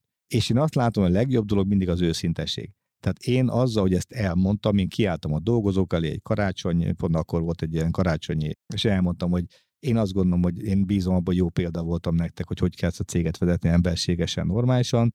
Én most igyekszem megmutatni, hogy ilyenkor mit kell csinálni, amikor beüt a, a nehézség, és szerintem ebből én ki fogok mászni, és hogy mit fogok én változtatni, és ezt elmondtam, és, és még jobban összezárt a csapat. Tehát, hogy a, abszolút nem az történik, mint ami ennek a vezetőnek a fejében volt, hogy szétszaladnak, hanem érted, ilyenkor egy csomó olyan dolog, amivel egyébként még piszkálhatják egymást, és nem küldted, mi nem küldted az Excel-t, ez nem, nem szórakoznak ilyennel, mikor ennél nagyobb a baj. Érted? Tehát lehet egy nagyon izgalmas, hogy hogy egy, lehet egy még erősebb összetartás, és én ebben az időszakban is mondok egy példát neked, hogy miket csináltam, tehát amikor engem vittek el, volt egy nagy műtétem, ilyen hat és fél órás műtét, utána nem tudom, hogy öt nap intenzív osztály lesz, aztán három nap után kiengedtek, de az egy ilyen nagy hasi műtét. Én azt csináltam, hogy én tudtam, hogy engem tíz órakor műtenek, és én elmentem a ekkor egyik étterembe, megrendeltem, csináltam ilyen ötven darab ilyen mosolygós fejet, rendeltem ötven saját pénzből, tehát nem Eisberg, rendeltem ötven darab pizzát, és megmondtam, hogy a, megkértem a Toszkán, hogy szállítsák ki gyárra, és tíz órakor megérkeztek a pizzák, szétosztották, és rajta volt, hogy toljátok az energiát. Például egy ilyen. És én azt gondolom, akkor is gondoltam rájuk, megint kértem őket, hogy segítsenek, tehát itt volt egy olyan, olyan csapatösszetartási, vagy csapatösszefogó része, ami szerintem zseniális volt. Tehát én azt gondolom, hogy a, az, hogy... Megerősít a nehéz ne, helyzet, ezt szokták absz- mondani. Ugye? Abszolút, abszolút. És hogy a semmi negatív hatását nem látom, sőt, még lett egy pozitív oldal, hogy előtte ugye én felelősen igyekeztem a céget vezetni, és nem tudtam ennek mi lesz a vége. Ennek bármi lehetett volna vége. Tehát ez egy eléggé, amikor a egyik doki, a onkológus azért tényleg ez azt mondta konkrétan, amikor átment a hasártyára, hogy no, doktor úr, akkor ez most mit jelent? Hát ez nem jó, az áttét. És az, az mit jelent az áttét? Hát az, az, az a baj, az egy, az egy komolyabb probléma. És akkor ezt mondtam, mennyi van hátra? És mondta, hogy hát ezt nem lehet megmondani, mert ez nagyon egyéni. De mondom, mégis a statisztika mit mond? És azt mondta, hogy hát egy három év. Volt ez két és fél év egyébként. Tehát még van egy fél évem azért, hogy két és ott ültem a feleségemmel, na ez kemény, ez volt a mélypont, azt hiszem, hogy itt azért másfél év, vagy lehet, hogy egy év. Tehát azért ott a gyerekem tizenegy éves, tehát a kicsi, Fruzsi, úgyhogy az, az egy nehéz időszak volt, de én meg tudod, hogy kevertem ezt vissza magammal, már aznap este, akkor még volt egy nehéz este, meg fronthídon aludtam el, hogy oké, okay, van a Gauss-görbe. A Gauss-görbének mindig van egy átlagos része, meg van az eleje vége. Én nem vagyok egy átlagos ember, és nem nagy képűségből mondattam magammal. Vagy az gondolom, elején, vagy, vagy a végén. Vagy a végén, vagy az elején. Tehát lehet, hogy jóval kevesebb, lehet, hogy jóval több, de hiszen én nem az átlagot fogom hozni, és én azért csinálom, hogy én ne az átlag legyek, és ez ebből megmutass, hogy le kikeveredni. Na és akkor a, a menedzsmenttel elmentünk egy napra, van egy coach, akivel dolgozunk, a Kata, és akkor mondtuk, hogy figyelj, akkor vonuljunk el egy napra, és beszéljük meg ezt, hogy hogy legyen. Mert én nem tudom, nem tudom megírni, hogy én minden nap e-mail, én, én szerintem bentről is e-mailezni fogok, én szerintem jó ki fogok ebből kavarodni, meg én onnan telefonáltam, mit csináljak bent, én beittem a gitáromat, de hogy én fogom csinálni a dolgom, de azért erre ne építsünk. És akkor azt mondja, jó, nevezzünk ki valakit, hogy ki az, aki átveszi. És én tudtam, hogy a Gyula a legjobb emberem, nem kérdés, de én nem, nem szerettem, hogy én mondjam ki, mert annak más, a, más az ereje, ha ott elmegyünk egy napra, erről beszélünk, hogy akkor mi van, hogy szervezzük át az életünket, és akkor na, ti kire gondoltok. És akkor szavazással mindenki megszavazta Gyulát, amit én is tudtam, hogy ő lesz az. De tudod, ez más, amikor ők, hogy mondjam, leteszik a voksot, az nagyon más, mint én azt mondom, hogy én azt akkor gondolom, hogy ő az új főnök. Belőlük jön a dolog, igen, akkor az úgy alapból mellé állnak. Mert abszolút, ugye ők találták ki, ők szavazták meg. Ha te mondod, igen, akkor most vagy elhiszik, vagy nem, hogy ez egy másik dolog. De ez így igen, sokkal jobb lesz, a ha? Judit, a Szélszes, a Adrián, a Hárved, hogy sírt mindenki, tényleg gyönyörű nap volt, de tényleg, tehát hogy ez, ez így, szerintem ezt így, ezt jól csináltam. Hát ugye itt annyi történt, most a, az egészségügyi vonalat most egy pillanatra vegyük ki ebből az egészből. Ez, egy nehéz helyzettel találkozott a cég. Az első számú vezetője, az egy időre ki fog esni. És lehet, hogy örökre. Ugye ez, ez így volt a pakliban. Abszolút. És innentől kezdve, ugye mellette volt egy másik, az az i té cégvezető a kórházban, akit mondtál, ő azt mondta, hogy hú, hát ez kiderül, akkor vége a cégnek és csődbe ment. Te viszont pont nem ezt csináltad, hanem kázi rendszert építettél, és a kollégáknak transzparensen közölted, és felkészítetted őket arra, hogy mi fog történni akkor, ha te nem vagy. És egyébként ez lehetett volna az, hogy te elmész fél évre zarándok útra, ugye? Abszolút, így. Vagy igen, hosszú nyaralásra, igen. Teljesen mindegy, bármire. Tehát nem kell, csak ugye ez az egészségügyi dolog az, amikor nem lehet eltolni. Fia, ha Caminóra men- mentem volna el, az, az is szuper lehetett volna. Én azt gondolom, hogy ebben volt egy, egy plusz olyan érzelmi töltet, ami még inkább összetartott a csapatot. Meg, Ott meg már az, az előkerül, hogy ú, a főnök elmegyen, na, van pénze, itt hagy bennünket, igen, oldjuk meg. De, de itt várjál, még egy fontos dolog, ezt nem lehet eltolni. Igen, ez igen, nem olyan, hogy ja, bocs, hát lekéstem a repülőt, meg eltolom a nyaralást, meg majd egy év múlva megyek el. Nem, ez most van, vagy kész, vége. Igen. És igazából ez volt szerintem egy olyan pont, amivel nagyon sokan nem számolnak, és, és te erre lehet szerintem óriási eredmény és büszke, hogy felkészítetted a cégedet, hogy ha kell, akkor át tudják venni tőled, és működjön. És igazából ez az önjáró cég, ha így nézett, hogy a vezető nélkül operatív szinten működjön a cége. Igen, és ez utána volt, hol visszajönnöd egyébként. Ez igen, csak az, é- az érdekes ám, hogy magamtól valószínűleg ezt nem csinálta volna meg, tehát kellett az élet, és kellett ez a, ez a lökés, hogy az így legyen, és például a, a Gyula, a, aki úgy átvette, hát sokkal jobban tárgyal, mint én, nem kérdés. És ugye a, hogy ez is egy na- nagy tanulság volt, tudod, hogy a, egy csomó minden, tehát mi úgy osztottuk egymást, múltkor volt egy nagyon jó beszélgetésem vele, hogy ő nyerni szeret, én meg játszani szeretek. És a kettőnek kell a kombináció, tehát önmagában egyik se jó, hanem mindig nagyon kiegészítjük egymást, hogy ő egy kicsit túltolja, akkor mindenkit megnyugtatok, hogy jó, akkor nézzük át újra, akkor várjunk, de ha ő meg nem lökdösi a rendszert, ezzel élesíti folyamatosan, én meg a robbanás előtti állapotnál mindig visszafogom egy kicsit a rendszert, és ez hoz egy olyan érdekes dinamikát, hogy mind nagyon jobban vagyunk egymással, és ez nagyon fontos tényleg, hogy nagyon más személyiségek vagyunk, és nagyon jó, jó és ez egy ritka, ritka kombó, van egy full bizalom, és hogyha én más döntök, mint ő, ő azt mondja, oké, okay, ezt az Zoli eldönt, elfogadom, ha meg ő dönt másképp, általában én elfogadom. Tehát én nem tudtam, az volt a megállapodás egyébként, hogy én, ha bennem vagyok elérhető, ő bármit mond, én azt soha nem fogom fölülírni. Tehát ő eldönt valamit, a helyzetben a legjobbat fogja dönteni, én meg mindig mögé fogok ez a döntés elé. Maximum elmondom neki, hogy én nem ezt csináltam volna, en meg ez ilyen okok miatt, de lehet, hogy az ő megoldása jobb lett, de ugye az nagyon fontos, hogy ilyen szempontból is, és ez nem magukra erőltettük, hanem mi tudtuk, hogy ennek van, van, van ennek logikája, tudod, hogy a, érdekes lesz behozni egy új embert, aki más szempontokat is figyelembe vesz, és színesíti azt a döntési folyamatot, amit én korábban csináltam. És az élet visszaigazolta, hogy jól döntöttél, és egyébként mennyire érdekes, amit most mondtál, hogy az elején azt mondod, hogy a vezetői elakadások miatt nagyon sok cég nem tud fejlődni, és neked az volt itt az Eisbergnél a dolgot, hogy felismerd ezeket, és ugye a, tud fejleszteni a embereidet, vezetőidet, folyamataidat, és most azt mondtad, hogy benned is volt egy ilyen elakadás, amire ez a nagyon nehéz Abszolút. helyzet nyitotta fel a szemedet, hogy hát hoppá, ha én hátrébb lépek, és egy másik embernek lehetőséget adok, akkor az még jobban is csinálja, mint én. Igen. Úgyhogy akárhogy is nézed, azért az ember életében, hogy felismeri ezt, akkor is megvannak a, azok a fejlődési szakaszok vagy szintek, ami, ami még tudsz tovább lépni. Hát meg tudod, ez a kérdés, és... a betegség, hogy a, te felismered-e, vagy az élet rákényszerít helyzetekre. Igen. Az okos ember elvileg azt mondanám, hogy, hogy az ne várja meg, míg a krízis bejön, de azért ez nagyon nehéz működtetni, mert ut- utólag lett, mindig, utólag mindig lett, könnyű, utólag mind, lett könnyűnek, vagy meg mindig könnyű lenni. Mondani okosságokat, meg mindannyian tudjuk, hogy mit kéne csinálni. Mind az életben, egészségben, mind a cégünkben, csak nem csináljuk meg. És az a kérdés, hogy van egy olyan helyzet, ami ezt így kikényszeríti, vagy rávilágítja, vagy felnyitja a szemünket. És nálad ugye pont ez volt, ami ezt előhozta, de mondjuk már a céged nem egy olyan helyzetben volt, amik, mint annak a í té-s embernek a kórházban, uh-huh. aki, aki ha ő nincs, akkor a cég sincs. Lényegében ezt mondta. Nálad viszont a cég működött, igen. Mert már eleve felkészítetted erre. De lehet, hogy nála is működött, csak ő benne volt ez a, ez, a, ez a gondolat, és értem azt a gondolatot, hogy a, annak is van logikája, hogyha te egy cégnél dolgozol, látod, hogy a főnök, aki minden múlik, ő a tulaj, minden, nincs mondjuk örököse semmije, és a tulajnak vége, akkor mi lesz ott? Nem egy irány szenárió, de hogy, hogy azt, én azt gondolom, hogy mi? Vége a cégnek. De lehet a másik oldalt is nézni, hogy ki az az ember, milyen, milyenek azok az emberek, akik egy ilyen helyzetben ott hagyják a szarba a tulajt. Tehát ha, ha én vagyok a tulaj, és engem három ember otthagy, mert megtudják, hogy én lebetegedtem, akkor az jobb is, hogy elment. Mert ő az első, aki hátba szúr a, a nehéz helyzetben, ami eddig nem derült ki. Igen, csak nem mindegy, hogy mondjuk kétszázhetven emberből megy el három, értem, vagy persze, tizenháromból, tudom, vagy nem tudom, mert húszból okay. megy el három, de és akkor, akkor az igen, de akkor is a vége, mint ahogy azt mondom, hogy a minden helyzetnek ez a, van ez az elemzés, hogy nézd meg, a hozzátétek, stb. Ez pont olyan, ugyanaz a logika, hogy teljesen egy háromból, mert hétben, hogyha egy nehéz helyzetben vagy, akkor hétből három hátba szúr, akkor se vagy jobban előre. Lesznek olyan helyzetek, amikor, hogyha nem lett volna ez a probléma, ez a három ember akkor se ellenfordul, ellopja, bármi történik vele. Tehát, hogy az ilyenektől, akik nehéz helyzetben hátba szúrnak, azoktól bármilyen helyzetben jobb, meg, jobb megszabadulni. Egyetértek. Én még akkor is, ha céged visszaesik, és nagy bajod van vele, újra kell szervezni, elvesztesz három vevőt, de három ilyen emberre nincs szükség, aki ilyen helyzetben téged otthagy.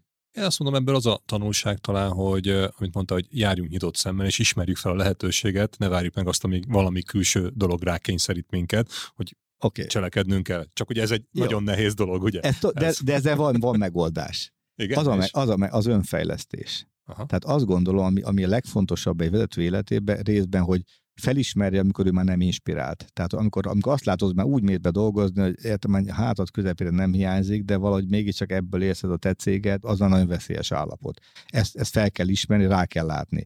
A másik ilyen, hogy... De ez a... csak annyit hatélyek hozzá, Markovics Bélával beszélgettem, igen? És azt próbálom idézni tőle, ő mondta, hogy neki is volt az életében egy olyan életszakasza a cégen, amikor ment be, és amikor közeledett a céghez, fékezett a kocsival.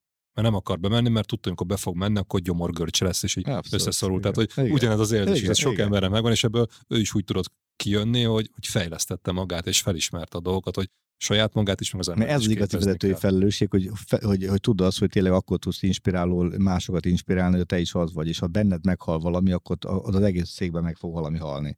És ha ezt felismered, tehát ez egy, hogy hogy legyen egy olyan rendszer, de egy visszajelző rendszer, aki neked közel állnak hozzád, és elmerik mondani a véleményüket a te vezetésedről, döntésedről, bármiről. Ha ezeket szépen kinyírod, akkor az nem egy jó, nem egy jó irány. A másik az, hogy felismerd azt, hogy megtanuld azt, hogy hogy kell embereket vezetni. És szerintem ez egy, aki szereti az embereket, az, az kíváncsi rá, és az elkezdi tanulni. Aki nem ilyen, azzal van a baj, mert ezt, te, te tudod magadról, hogy téged idegesítenek ezeket. Ez, ez, ezt rontotta az, azt, hogy már eleged van ebből a sok hülyéből. Az egy nagyon rossz helyzet, mert az azt jelenti, hogy már nem is vagy kíváncsi arra, hogy hogy tudod őket jobbá tenni, átalakítani, szervezni, fejleszteni, nem tudom micsoda. Tehát az egy alap. Mikor te még cégtulajdonos vagy, mindig felismerted, hogy te nem ilyen vagy, de akkor kell valaki.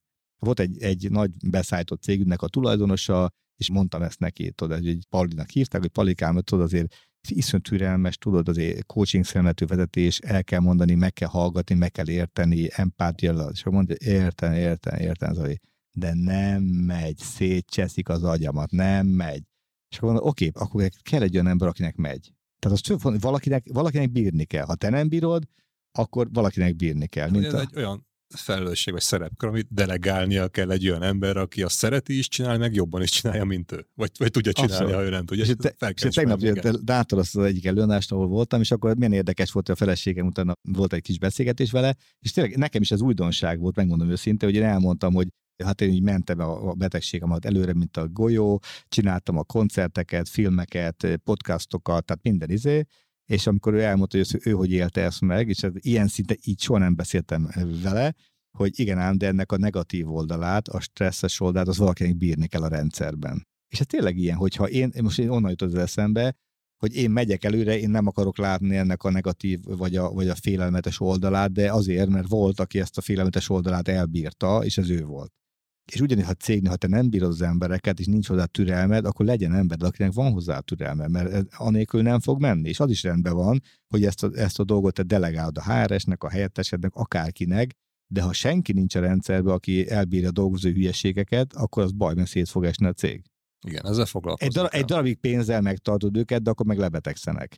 És nem felelős, hogy a rákot mitől kap, az nem tudom, de a, hogy refluxbetegséget, meg sztrókot, meg sok mindent lehet attól kapni, hogy azt mondod, hogy nagyon jó megfizetés, nagyon rosszul kezeled őket. Ideig, óráig működnek, hosszú távon viszont nem.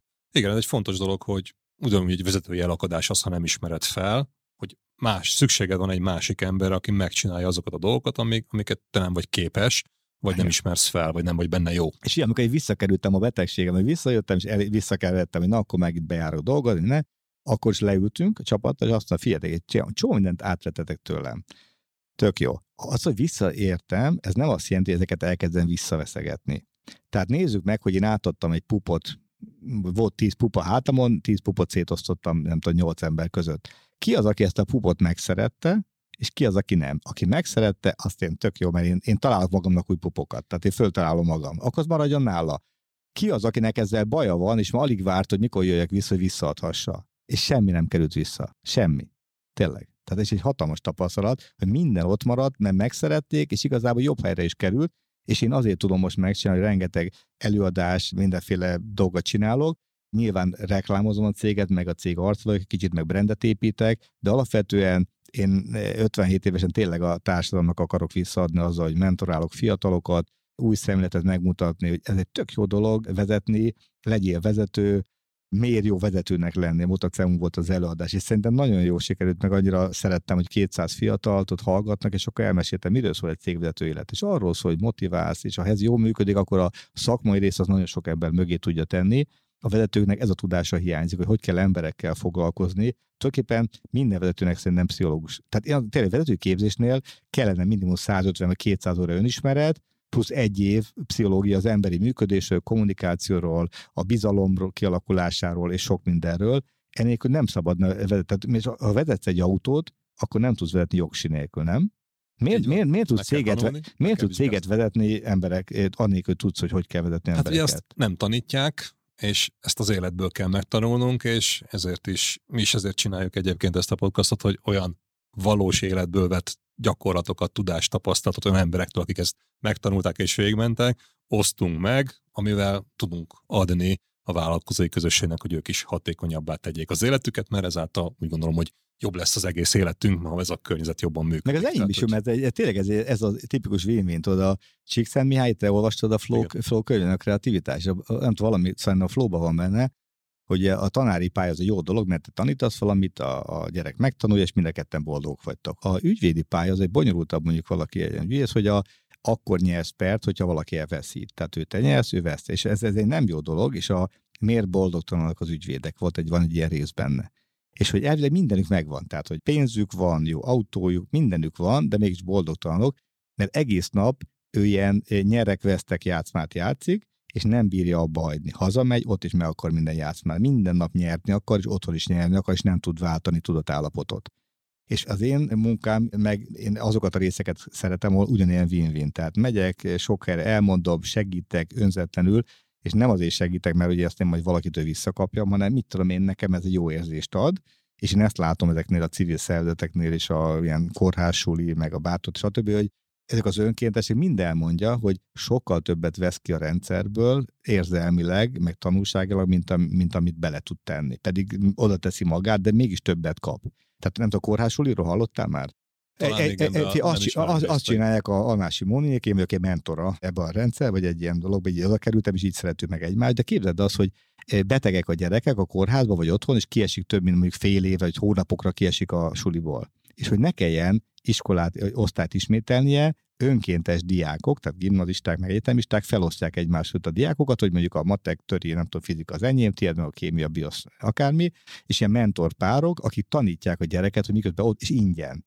És kezdtem mondani, hogy figyelj, Moni, miért jó ez egy egyetemista, aki nincs pénze, hogy ingyen tanít németet, ahelyett, hogy kér, nem tudom, ötezer forintért csinálna magánórákat. És ezt mindenki megkérdezi, és a vége az, hogy ezek elmondják, hogy ők ezt soha nem gondolták, hogy ez mennyivel többet kapnak, és hogy eleget adnak-e vissza, mert hogy ebből a helyzetből őket képezik, ezek az élethelyzeteket meglátják. Tehát, hogy az élet olyan tanítást kapnak meg ebből a beteg gyerek tanításba szülőkkel, a tanárokkal, mindenki együtt, hogy ez egy hatalmas nagy érték számukra. Szuper, ez szerintem egy nagyon tiszteletre méltó, meg, meg jó dolog, és hát kívánjuk, hogy minél kevesebb gyereket kelljen tanítani, mert azt jelenti, hogy annál kevesebb beteg van, de nagyon becsülendő.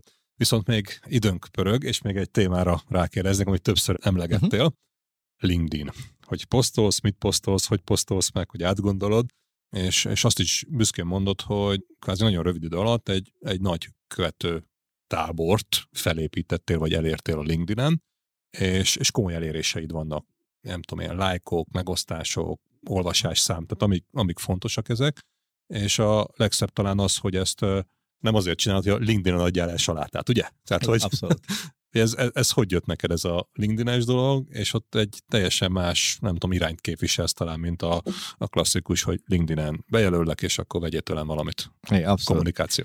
De az egész érdekes üzlettileg indult, a marketinges kolléganő, a Laura beszélt rá, hogy menjek már LinkedIn-re, és mondtam, figyelj, nekem nincs erre kapacitásom, van nekem, ha megnézem, hogy mennyiféle csatornán kapok én üzeneteket, tudod, a, tényleg mindenféle rendszeren keresztül, nincs erre kapacitás, addig-addig, hogy nem mondom, jó, beregisztrálok. És elkezdtem megismerni ezt a felületet, és igazából azt láttam, hogy ez, ez nagyon közel áll hozzám, mert rengeteg okos ember van rajta. Tehát tényleg elsősorban a saját tanulásomnak, vagy azt vettem észre, hogy én bedobok valamit, és nekem van egy gondolatom valamiről, és nagyon izgalmas kommentek jönnek, ami átformálják az én eredeti véleményemet. Tehát tulajdonképpen úgy kezdtem, hogy ingyen coachingot kapok. Én bedobom az ötletemet, és cserébe mindig van valaki, aki elgondolkodtat bizonyos területen, amire én nem gondoltam volna. Csak úgy voltam vele, hogy ez a van-e még ilyen platform, és nem vagyok a LinkedIn-nek a... Én nekem még prémium előfizetésem sincs, tehát én nulla forintot költök a LinkedIn-re, tényleg nullát, mert gondolkodtam már, hogy vegyek prémiumot, de minek, mert így is működik. Az egész az, hogy van-e még egy ilyen platform, hogy én bedobok egy, mint egy mastermind csoportba egy, egy dilemmát, és van persze ott is látod hetven százalék, ami semmi extrát nem ad hozzá, de mindig van tíz-húsz-harminc százalék, ami abszolút izgalmas, meg érdekes aspektusát hozza a témának. Tehát én határozom meg, hogy mire, mire vagyok kíváncsi, és erre kapok jó válaszokat. De ez el kell érni azt, hogy téged sokan kezdjenek el nézni. Szerintem ez egy tudás, vagy egy készség, hogy én, én valamiért szerintem tudok írni. Most derült ki számomra is egy picit egyébként, hogy én érdekesen tudok írni. De én ezt nem a piros lámpánál megírom, hogy gyorsan fölnyomom, hanem megírom, alszom rá egyet. Általában még a feleségemmel sokszor átnézzük egy kicsit, hogy hogy látja, hogy legyen egy külső szem benne, tehát tényleg ad-e értéket, elég érdekes-e, elég érthető-e. Tehát egy kicsit azért ez így meg van strukturálva, de a, nem veszi el szerintem a különlegességét, meg az izgalmasságát az írásoknak. És mindig ez a, de tényleg ez annyira egyszerű, hogy nézd meg a posztokat, kezdj el, megnézd száz posztot, és akkor pipáld ki magadnak, hogy tanultál belőle, önfényezés volt, cégreklám volt, mi volt, és a nagy rész az ilyen. És nagyon kevés az, aki olyat ír, ami azt mondod, hogy hú, alig várod, hogy mikor tesz fel egy újabb posztot, mert tudod, az mindig valami izgalmas történet dob be, ami van aktualitása is, és van valami olyan rész, ami, ami meg, megdöbb, amit a meghökkentő mesék, nem tudom, láttad, régen volt egy ilyen sorozat, vagy egy, mindig van a végén, vagy van benne egy valamilyen típusú csavar. És e, ez szerintem, amikor azt hallom, hogy összeáll egy csapat, és akkor kineveznek, nem tudom, LinkedIn felőst a cégnél, hogy akkor az mindig tegye fel a posztokat, ez abszolút használatlan. Tehát ez, ez csak úgy működik, ez nem, mint azt mondanád egy, valakinek kollégádnak, jó, akkor te holnap író leszel, írja három novellát. És azt mondja, hát ja, de ez a munkakörében beletették, hogy nekem kell novellát írnom, csak nem tudok novellát írni. Tehát fordítva kell kijönni, kiben van olyan készség, és kiben van olyan asszociációs készség, aki erre alkalmas. És azt lehet elkezdeni fejleszteni egy kicsit, hogy mi az a LinkedIn tudás. Tehát tőlem sokszor megkérdezik, hogy figyelj, hogy a kiírja neked a posztokat. Honnan, hogy, hogy kiírja, nyilván én. Ezt, ezt nem is lehet, tehát ez a dolog, amit tuti nem lehet delegálni, mert akkor elveszti a lényegét az egész. Mert én érzem azt, hogy mi az a történet, ami, amit megoszhatok, nem sért senkinek az érzését, vagy legalábbis igyekszem, hogy senkinek az érzését ne sértsem. Eléggé sok kommentet kezd majd generálni, mert ugye arra szükség van, hogy pörögjön a hallgatói vagy a olvasói bázis. Legyen eléggé kreatív, asszociatív, érdekes, izgalmas, vicces, mit tudom én. Na, ilyet azért nem annyira egyszerű. Tehát ezt, hogyha neked, tehát te nem ilyen vagy, akkor nem tudsz ilyet csinálni. Ugye mondtad, hogy a marketinges kolléga dobta be, hogy akkor kéne valamit csinálni a LinkedIn-en. Ugye innen indult az egész történet.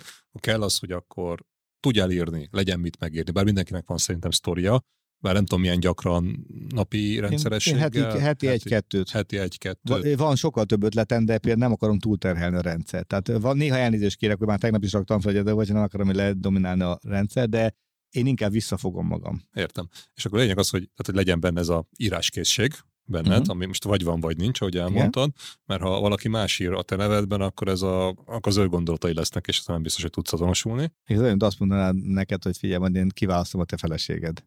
Külföldön lehet, vannak ilyen szolgáltatások, hogy élnek, de, de igen. Az egy, az azt te tudod kiválasztani, te tudod, hogy neked milyen kell. Én tudom, igen. Hogy milyen az én stílusom, ezt nem, nem tudják, lehet, hogy algoritmus biztos be tudnál lőni, hogy a Gazsi Zolisan írjon, de én tudom, hogy én milyen vagyok, és más nem tudja így megírni. Igen. Ettől leszel hiteles. És csinálod ezt a dolgot, és ha jól értem, akkor amit visszakapsz, az a tudás visszajelzés, coachot, coachingot mondtál, tehát, hogy földobsz egy kérdést, és akkor kapsz rá egy csomó jó választ. Abszolút, igen. És ez az, amit kiveszel belőle, vagy van esetleg valami más cél mögötte még?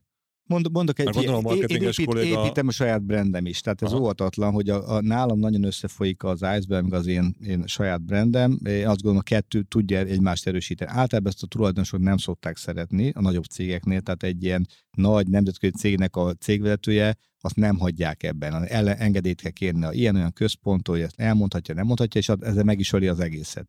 Tehát nekem nincs ilyen jellegű engedélykötelességem, még a múltkor a, a kinti há er igazgatónak mondtam is egyébként, milyen nagy szabadságot kapok, és tök jó, és mondta, hogy hát az, az is hozzá tartozik, hogy én magyarul írok, tehát nem is értik, mert a Google fordító az nem pont ugyanaz.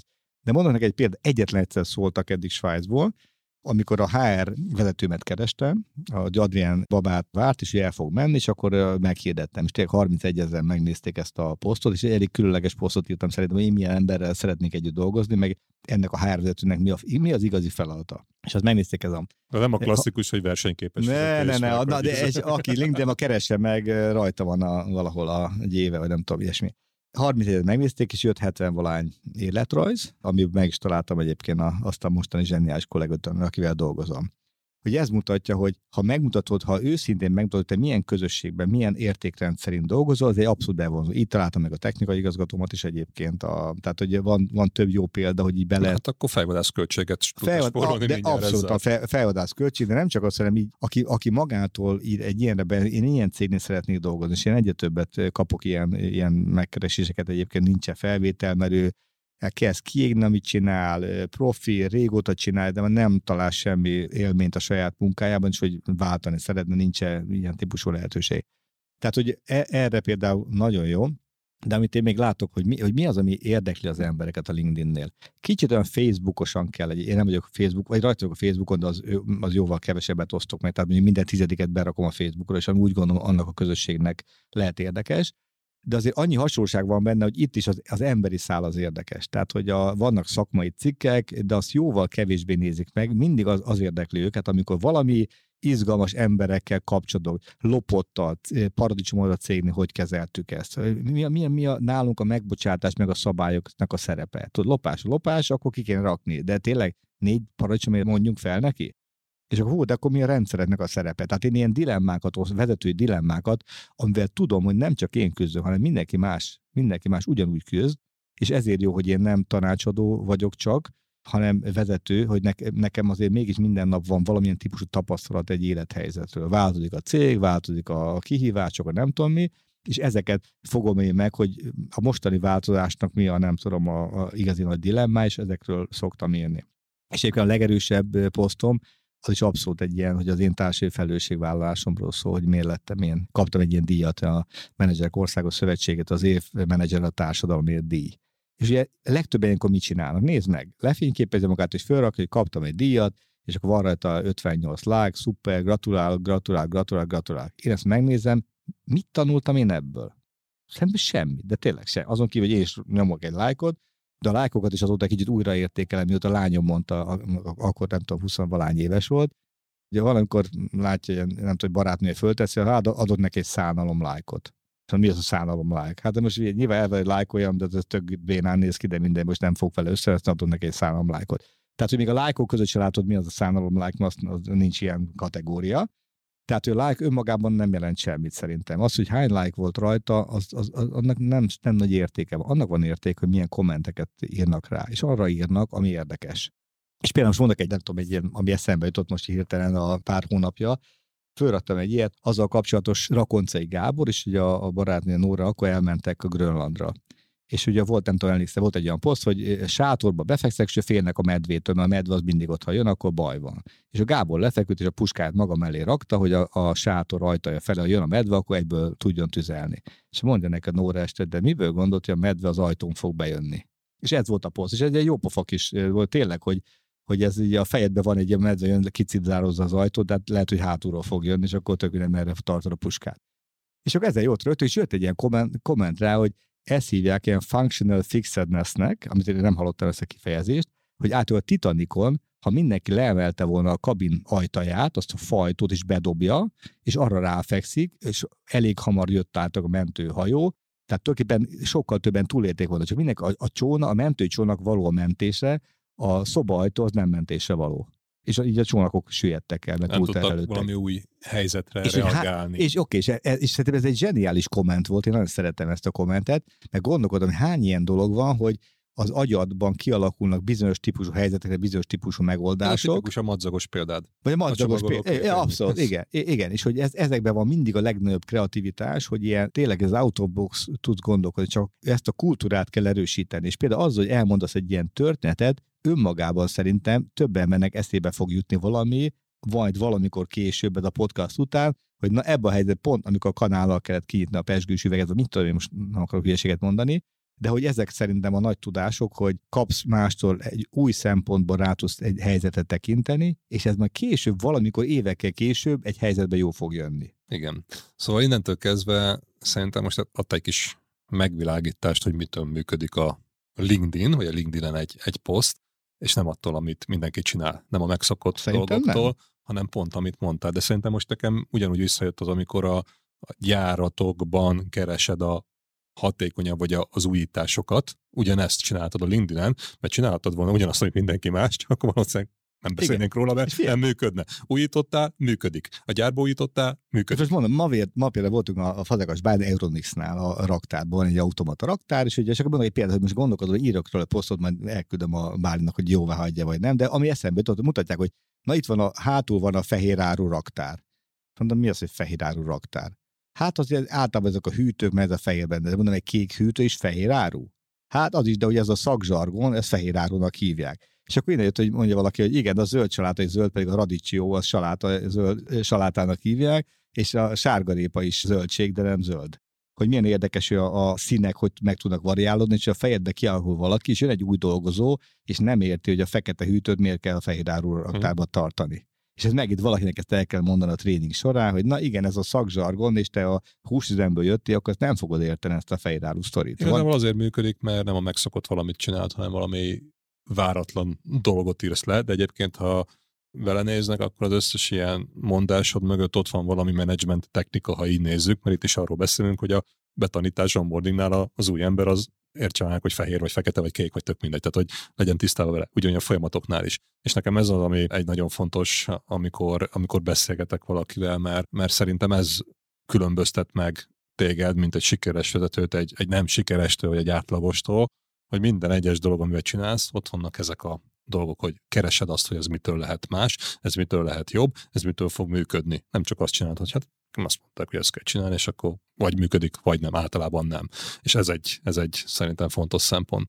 Hova fejlődött ki az dolog? Tehát, hogy a, elkezdtem ugye a LinkedIn-t, akkor van egy a lírának a, a líra kiadó, és akkor megkeresett, hogy akarnak egy menedzsment könyvet írni, vagy készíteni, csak ugye legyek az egyik első ilyen, nem? Most elkezdtem ebből könyvet írni. És ugye a fejemben az volt ott, hogy én kitaláltam, hogy hú, de jó, mert a LinkedIn posztokat szépen az elmúlt, nem tudom, száz posztot összerakom, ez szerintem elég ír, meg mély gondolkodás. Meg, meg van, kész a könyv. És milyen egyszerű. És akkor megírtam egy tartalomjegyzéket, elkezdtem össze, és egy, egy ilyen vezetőkkel beszélgetve bedobtam ezt, hogy ti milyen könyvet szeretnétek olvasni. Tök jó, nem? Tehát, hogy a, nem azt írom meg, amit én gondolom, hogy szerintem olvasnak, hanem megkérdeztem tíz vezetőt, hogy na, ti milyen könyvet? És teljesen átalakult a fejembe. Tehát ő azt mondta, hogy senki nem kíváncsi arra, ahogy én azt akarnám leírni, hogy na, mit gondolok én a felelősségről, a hierarchiáról, a motivációról, stb. Ilyen didaktikus módon, mert ilyen van, a nem tudom, drukkernek is vagyok, minden napra egy mese, meg nem tudom micsoda.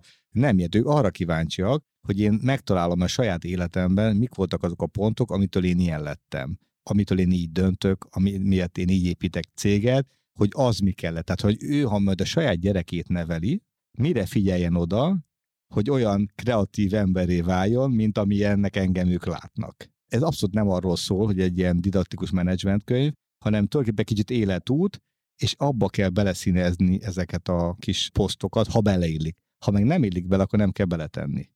És ez a kérdés most, hogy most már a hatvanadik oldalán tartok, és még egy posztot nem raktam bele. Szóval most ebben vagyok, hogy jó, időként kéne, vagy tíz nap, amikor ezzel foglalkozom, csak nincs rá nekem se úgy időm, vagy nem tudok annyit, vagy nem szakítok, nem vagyok elég ilyen szempontból, tehát most este is írhatnám, de helyett elmegyek a kórházsúlynak előadást tartani az önkénteseknek, mert azt gondolom, ez nagyobb hozzáadott értéket ad most, de meg fogom írni, de hogy, a, hogy ez is egy jó példa volt arra, az én fejemben volt valami, és nem erre van úgy tűnik piaci igény, mert nagyon sok menedzsmentkönyv van, és a könyvek nagy részét senki nem olvassa el. Ez a másik tanulság, hogy általában van valami statisztika, hogy mint a hét százalékát olyan megveszik, valakinek odaadják, az fölrakja a polcra, és soha nem lesz elolvasva. Én meg olyan könyvet szeretnék írni, ha már kinyomtatják, és ez is a fenntartóság kérdése is formálódhat, hogy azt azért írom meg, mert valaki olvassa el.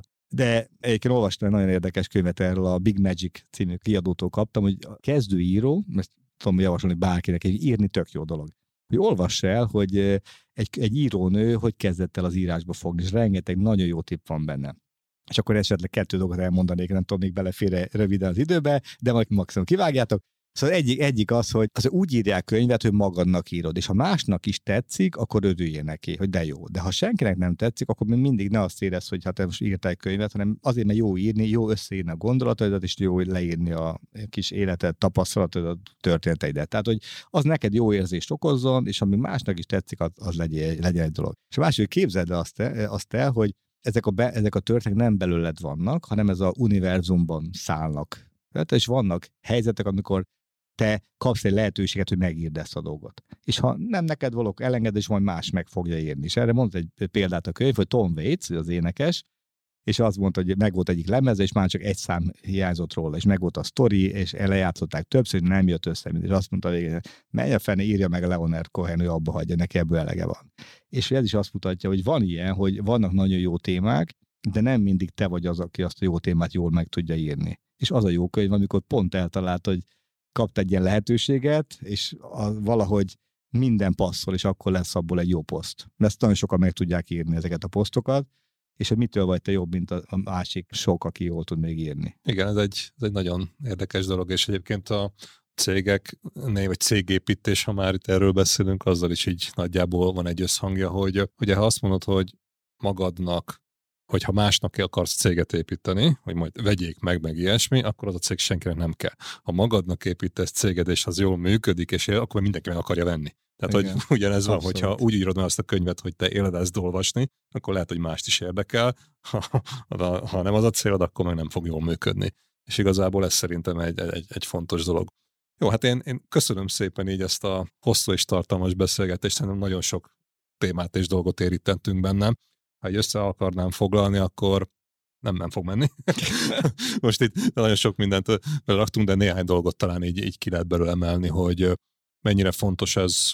Ugye nálad is visszajött ez a folyamatban, struktúrában gondolkozás, és utána neked az volt egy másik dolog, hogy, hogy ne csak gondolkozzunk benne, mert folyamatosan fejleszünk is, és az embereket is lássuk meg, és az embereknek is adjuk meg a lehetőséget, hogy folyamatosan fejlesztenek, és ez a csomagológépes, padzagos példa az, az nagyon úgy jött a szemem előtt, logok, uh-huh. hogy a száz milliós gépet egy száz forintos megoldással tettétek még jobbá, uh-huh. és hogy erre hogy nem gondoltak ugye a gyárban, de és, és rengeteg ilyen példátok van, amivel jobbá teszitek a működéseteket. És itt igazából mondhatnánk azt, hogy készen van a cég, de nem, nálad sem volt készen, hanem mentél tovább, mert mindig valami mást akartál, vagy jobbat akartál elérni, de neked is ugyanúgy megvolt az a vezetői elakadásod egy bizonyos szinten, és neked jött egy nehéz helyzet az életedbe, egy egészségügyi probléma, ami felnyitotta a szemedet, és kvázi átadtad a, a cégedet, operatív vezetését teljesen, és utána, amikor sikeresen felépültél és meggyógyultál, akkor visszamentél, akkor nem visszavetted az emberektől, hanem hagytad, hogy ők tovább csinálják azt, amit odaadtál, és találtál magadnak újabb és újabb kihívásokat.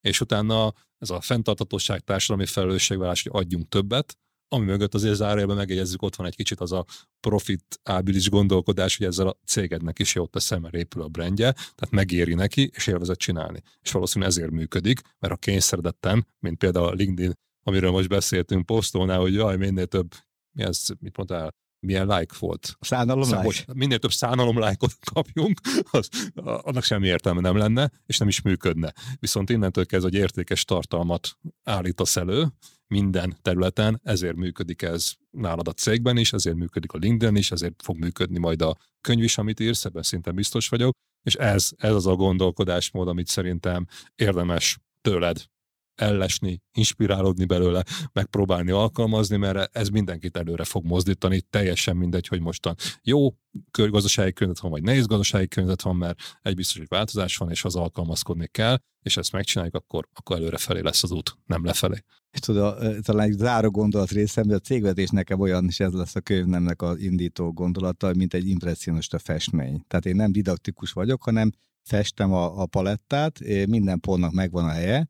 Vannak fontosabb pontok, tehát egy tavirózsát a százból kiszedsz, az nem tűnik fel senkinek, de ha mondjuk a, nem tudom, a lila ruhás nőnek a szemét nem fested meg, akkor látszik, egy fehér folt van. Tehát vannak fontosabb foltok, de minden fontnak jelentősége van, és hogy az élet, az a, meg a mindennapok egy, egy csomó olyan apró döntésből áll össze. A, az, hogy a cégnek mi a értékrendje, mi a víz, missziója, a legtöbb az, hogy milyen döntéseket hoznak a vezetők, ezt látják a dolgozók, és ebből alakul ki az értékrend. És ez számít, nem az, hogy mi van kitéve a falra. És én azt gondolom, hogy azok a jó vezetők, akik szeretnek festeni, szeretnek inspirálódni, és szeretnek inspirálni, és ezekből készülnek a szép festmények. Az, hogy aztán festmény valaki megveszi, vagy nem, az megvan, sok minden nem múlik. Egy másik kérdés. Igen, én élveztem olyan ezt a beszélgetést veled, és igazából szerintem, ugye mondta, hogy nálatok is lesz nehéz helyzet itt, hogy most az Eisbergnek a nyeresége itt a áram, áramszámla elszállás miatt, hogy lesz vagy könyvet írsz, és akkor most ez lenne itt a promója, bármi lehetne, de én igazából azt mondom, hogy totál mindegy, hogy mit csinálsz, mert amiket mondtál, ezek időtálló gondolatok. És igazából szerintem ebből a beszélgetésből ezt kell elvinnie bárkinek, aki ezt meghallgatja, nem az, hogy majd most mi lesz egy hónap múlva, fél év múlva, egy év múlva, hanem hogy ezeket az alapelveket meg gondolkodásmódot követik valaki, akkor teljesen mindegy, hogy most éppen milyen ágában van a gazdasági helyzet, ezzel lehet főzni, ezzel lehet valamit csinálni és kezdeni. Uh-huh. Úgyhogy... Az ismeri egyébként azt a, azt a Confucius idézetet, hogy az Elég. embernek két élete van, és a másik akkor kezdődik, amikor rájön, hogy egy van. Igen, és ez ilyen, is. Szerintem, hogy időben jöjjünk rá, hogy egy van, és ezt csináljuk jól. Igen, ez egy jó mondás, úgyhogy én köszönöm szépen ezt a beszélgetést, örülök, hogy itt voltál, és hát kívánom mindenkinek, hogy járja be azt a utat az eredményesség tekintetében, amit te is meg bejártál, és, és találja meg benne a saját maga boldogságát, meg élvezetét, hogy, hogy jó legyen. Érdekel részletesen, hogy Gazsi Zoltán, az Eisberg Magyarország cégépítője milyen folyamatoknak és rendszereknek köszönhetően érte el eddigi sikereit? A választ a Cégépítők blogjában találod. A linket keresd az epizód leírásában. A következő adás vendége Matusz Balázs, a Matusz Vad cégépítője. Hallgass bele! Hogyha bármi reklamáció történik a cégnél, akkor minden esetben kivizsgáljuk azt, hogy a folyamataink rosszak, vagy az ember. Nekem meg el kell döntenem azt, hogy elengedem a kezét olyan vevőknek, akik ezer éve vásárolnak, nagyon komoly forgalmat generálnak a cégnél, de hát ugyanakkor nem termelnek nyereséget. Voltak pillanatok, amikor megálltam egy-egy beruházás kapcsán, és akkor körbenéztem, hogy te úristen, erre álmodni sem mertem volna, hogy ez egyszer megvalósul.